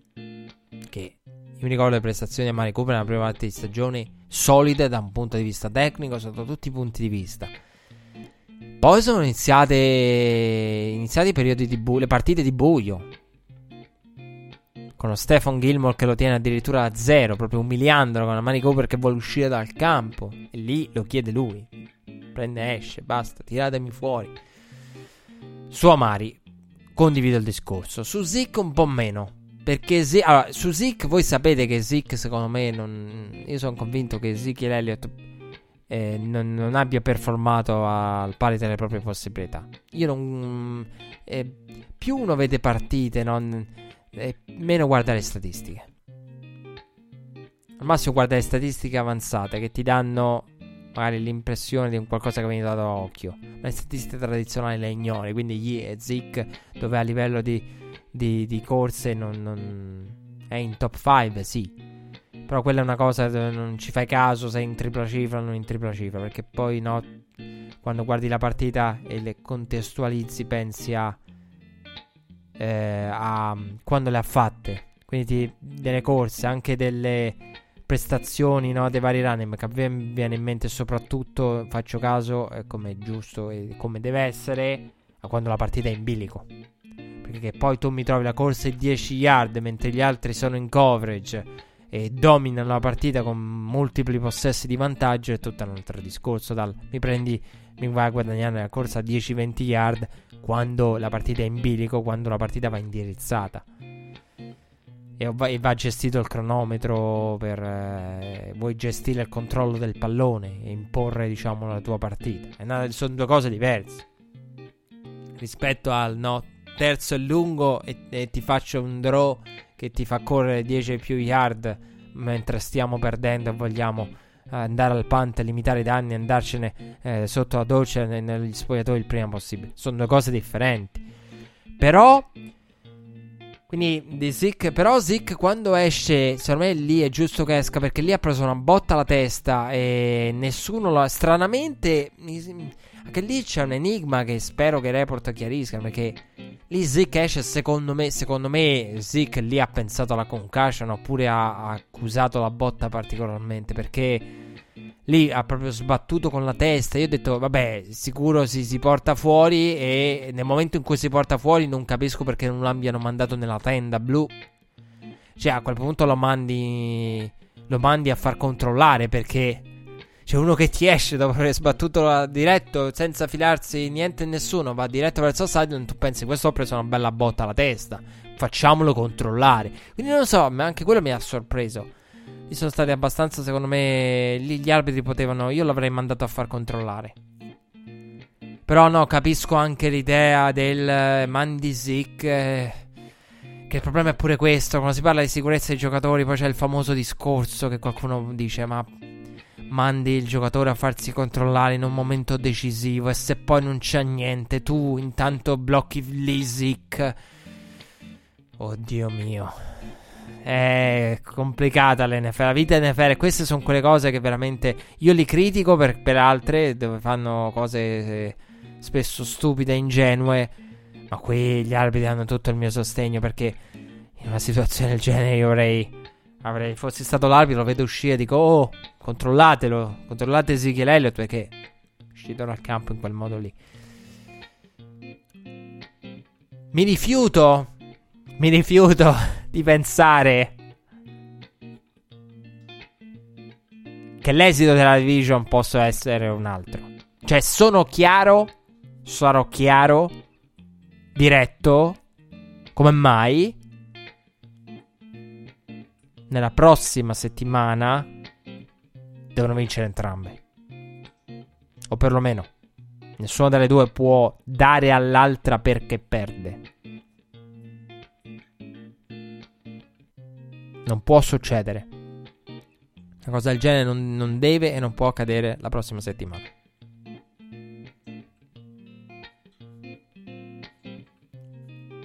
Lo dico proprio con, con sincerità. Perché gli Eagles contro i Giants devono vincere e devono farlo rischiando il meno possibile. Dall'altra parte, Dallas deve fare il proprio dovere contro Washington per rimanere in corsa. Mi rifiuto di pensare ai seguenti scenari: Dallas che vince la division perché Philadelphia perde. A quel punto sarebbero pari, pari nei scontri diretti. Il tiebreaker sare- andrebbe poi il tiebreaker divisionale ai Cowboys. Mi rifiuto di pensare a una cosa del genere. Sarebbe imbarazzante. Cioè, se uno mi dicesse una delle sconfitte più imbarazzanti. Adesso ci arriviamo a un altro discorso. Volevo farlo. Eh, su Carson Wentz, finalmente volevo dire due parole. Meno male me ne sono ricordato. Sarebbe imbarazzante. Batti i Cowboys e poi non fai il tuo dovere contro i Giants. Cioè, io lo trovo. Trovo anche l'idea che possa essere in bilico la partita. Il problema è la partita può essere in bilico perché se con Barkley è on fire, Daniel Jones è reduce da 5 passaggi 350 più o quello che era, che vi, vi ho letto prima. Quindi ci stanno la paura del non sia mai, questi vengono a fare la partita della vita contro gli Eagles. Però io la trovo a questo punto, secondo me, veramente sarebbe imbarazzante. Come imbarazzante sarebbe che entrambe perdono e Dallas con la sconfitta agli Eagles perde l'opportunità di vincere la division. Cioè io non voglio, questi scenari non devono esistere. Cioè entrambe devono vincere, a Philadelphia deve vincere la division. Veramente. Cioè non... non, non uh... Mi rifiuto di pensare che possa accadere una cosa del genere. Perché sarebbe veramente imbarazzante. Cioè sarebbe imbarazzante avere ai playoff una, una Philadelphia che perde contro i Giants rischiandosela graziata dai Cowboys che perdono contro Washington. E sarebbe imbarazzante avere ai playoff una Dallas che ha perso uno scontro contro una Philadelphia limitata come poche squadre nella storia nel modo in cui l'hanno perso. Perché Philadelphia non fa il proprio dovere. Va a Dallas graziata uh, da Philadelphia. Quindi No, no, no, non vogliamo che nessuno. Mh, mm, grazie nessuno. Cioè, nel senso, se veramente. Eh, sono ossessionato da questa cosa. Ma nella week 17 queste squadre devono fare il proprio dovere, punto. Specialmente gli Eagles. Mi rifiuto di pensare a una cosa del genere. Sarebbe assurdo. Per quanto riguarda Carson Wentz, io voglio veramente è l'eroe di questa puntata, Carson Wentz, perché a me ha fatto veramente... Mi ha...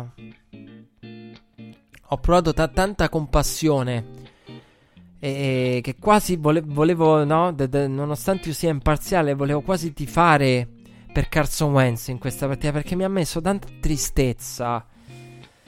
Sarà la tristezza, no? La, la, la, del Natale, la nostalgia. No, non è quella. Mi ha messo tanta tristezza. Carson Wentz in conferenza stampa quando ha detto questa è la, sì, forse la partita più importante della mia carriera. Mi ha messo tristezza perché lui è circondato da persone con anello. Ed ha l'anello. Ha l'anello ed è circondato da persone con l'anello. È la partita più importante della tua carriera, week 16 contro i Dallas Cowboys.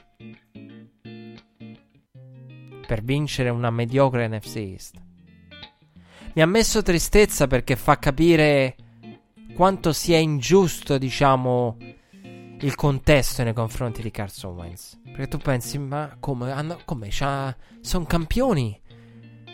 Titolo recente. Tutti col pataccone, no? Anello. E, e questa è la partita più importante. Sì, perché nelle altre... Come? Una squadra ai playoff. Concorsa playoff. So, eh sì, perché nelle altre c'era Nick Foles. Quindi questa è la partita più importante della carriera di Carson Wentz. È stata.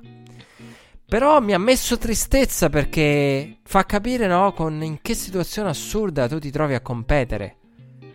C'è una squadra dal titolo appena due anni fa e la partita più importante della tua carriera è la week 16 contro Cowboys perché, perché le altre le altre era Nick Foles. Ma voglio dire una cosa, in sostegno di Carson. Io non so, nessuno sa, io non lo so, voi non lo sapete, nessuno lo sa, nessuno lo potrà mai sapere. Cosa avrebbero fatto gli Eagles con Carson Wentz nel Super Bowl? Carson Wentz avrebbe vinto ugualmente al posto di Foles? Non lo sappiamo. Probabilmente sì. Chi lo sa?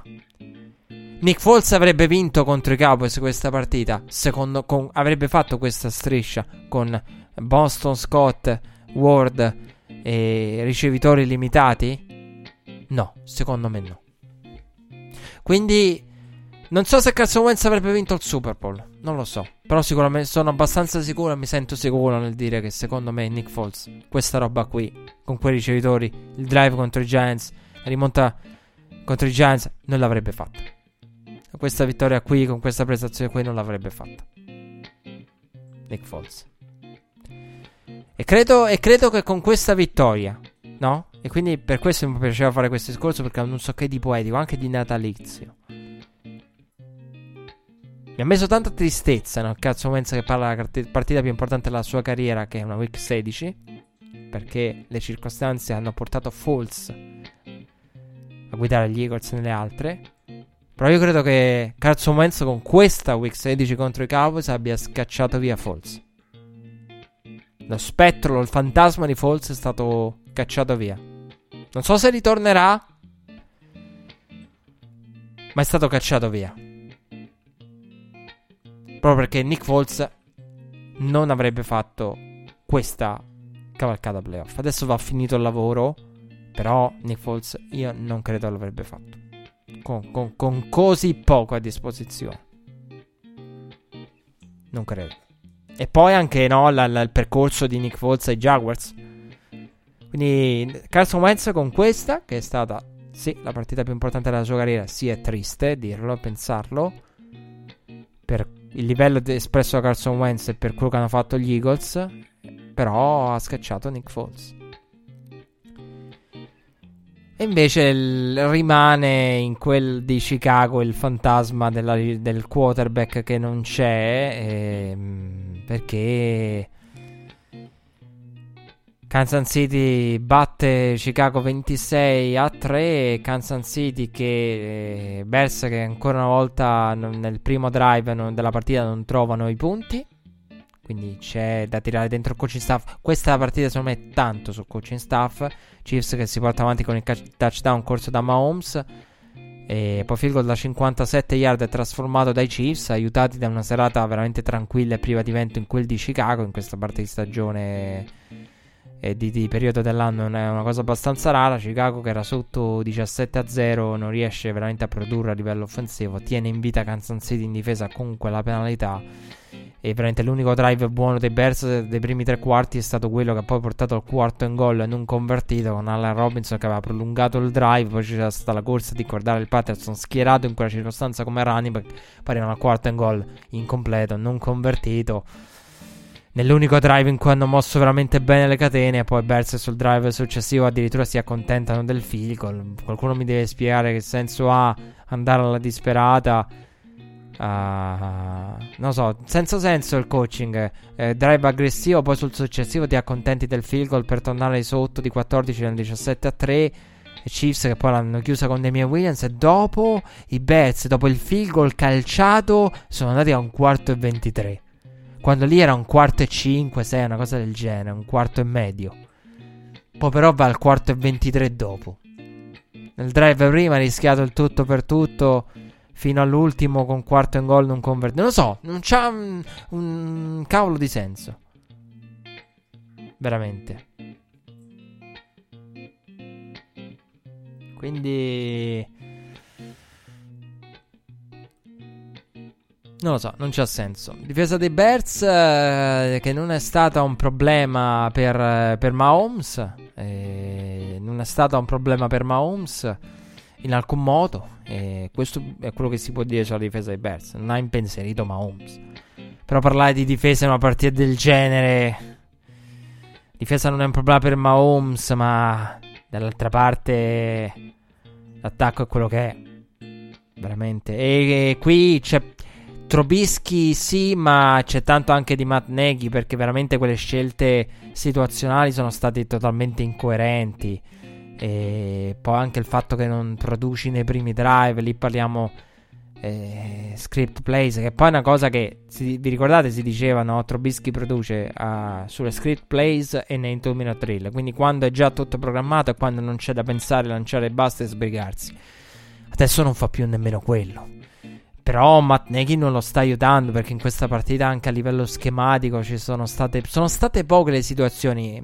Non ho visto il coaches film, quindi non so dirvelo, però l'impressione che ho avuto è quella. Io non ho visto le rotte libere in questa partita. Che tu dici, no, c'è la, l'opportunità di Trobischi che non lancia eh, la rotta intermedia. Che no, io non ho visto tutti questi uomini liberi. Oh sì, Trobischi completa, ma è lo schema di Neghi che li libera. Io non l'ho visto in questa partita. E poi nel, nel Monday Night, Kirk Cousins ancora una volta Monday Night stregato per lui. Vittoria dei Packers 23 a 10. Uh, fumble sul primo possesso per Aaron Jones, solo un field per i Vikings, limitati, uh, bravissimi Packers che con due turnover, due turnover all'inizio che hanno dato ottimo field position ai, ai Vikings, nel primo graziati, nel, nel, secondo caso il lancio di Cousins per Dix vale il touchdown del 10 a 3, c'è stato poi il terzo turnover con fumble di Devontae Adams dopo la ricezione. Ehm, altra field position ottima per Minnesota e lì Green Bay ha eh, limitato i danni. I Vikings che eh, sono andati al quarto down fallendo dopo aver provato il reverse con passaggio di Dix per Cousins ricevitore e lì è, tan- è tanta, tan- tanta Tanti sprechi, bene i Packers e tanti sprechi da parte dei Vikings perché 3 turnover alla fine sostanzialmente 10 punti da turnover quando i turnover erano 3 e i punti da turnover potevano essere molti di più. E Cousins nonostante tutto era 4 su 11. Poi c'è stato un bel trumino drill di Aaron Rodgers sul fine del primo tempo, peccato per il 3 out sprecato sulla goal line che ha tolto di mezzo la corsa con pochi secondi costringendo a un lancio nella end zone a tutti i costi. E, per, il, per, evitare il delay game, quel timeout, diciamo, li ha limitati a livello di opzioni. E poi eh, costretti al field goal. Packers che hanno sfruttato l'intercetto dei Minnesota Vikings, mettendo a segno i primi punti della partita eh, derivanti da turnover con Geronimo Allison. E poi la chiude virtualmente e concretamente eh, Aaron Jones con il touchdown. E, e, poi dall'altra parte Cousins si sì, segna un touchdown che torna indietro via holding e, e nulla più. Poi da parte dei Vikings tenuti a secco nel secondo tempo, Viking, eh, Vikings che perdono, ca- eh, Green Bay clinch della division della North e Cousins 0-9 nel Monday Night. Qui ha un po' più di responsabilità lui. Eh, il precedente Monday Night era stato quello contro i Seahawks, dove lì aveva una responsabilità anche altri perché non aveva giocato nemmeno troppo male, secondo me, quella partita. Eh, Kirk, ehm, da Kirk Monday Cousins a Kirk Monday Cousins, sicuramente non è Monday Cousins. E a proposito di Cousins, sicuramente incontrerete i vostri di Cousins nel, nel, nei, nei, cenoni. Anche noi di Red Flag eh, siamo in chiusura, anche noi ci dirigiamo verso il cenone. Popolo di Red Flag, eh, siamo arrivati alla fine di questa puntata. L'appuntamento è per la prossima. E, mm, ci sono tante cose di cui avrei voluto parlarvi, e, ma tornerà sicuramente l'argomento anche di McCarthy. Volevo parlarvi di McCarthy. Ehm, però magari capiterà di parlarne sicuramente. Poi ne avremo la possibilità quando avremo anche un quadro di quello che è l'esperienza alla Flora nel suo complesso, compresi i playoff. Visto abbiamo parlato del clinch della North Ehm, Paolo di Red Flag, eh, vi lascio ai vostri parenti, ai vostri nonni, ai vostri cousins, non Kirk Cousins, eh, invece quello c'era ieri. Eh, buon cenone, buon Natale, buon inizio di feste, buone feste a tutti. E l'augurio ve l'ho fatto all'inizio, ve lo rinnovo alla fine. Quello che non dobbiate trovarvi ad ascoltare Red Flag per distrarvi, diciamo, nel cenone. Spero che nessuno si trovi in questa situazione. Eh, anzi, spero che Red Flag non venga ascoltato da nessuno e che non abbiate veramente un secondo per, per filarvi questo programma perché impegnati in cenoni, in tombole, in panettoni, pandori, sc- scartare dei regali, scartamento. Come si dice? Non lo so. Comunque, apertura dei regali eh, e che non abbiate tempo nemmeno di ascoltare questa, questa puntata di, di Red Flag. Eh, manca una week alla fine della stagione. Manca una week alla fine dell'anno solare. Poi sarà tempo di nuovo anno, sarà tempo di, di playoff, sarà tempo di nuove ere. Come nel caso dei Dallas Cowboys, il panettone Jason Garrett glielo fa andare di traverso Jerry Jones. Lui il panettone non, non, non, potrà mangiarlo serenamente. Invece speriamo che gli ascoltatori di Red Flag possano mangiarlo serenamente. Buon Natale e buone feste a tutti. Appuntamento alla prossima e grazie per essere stati con noi. Ciao a tutti.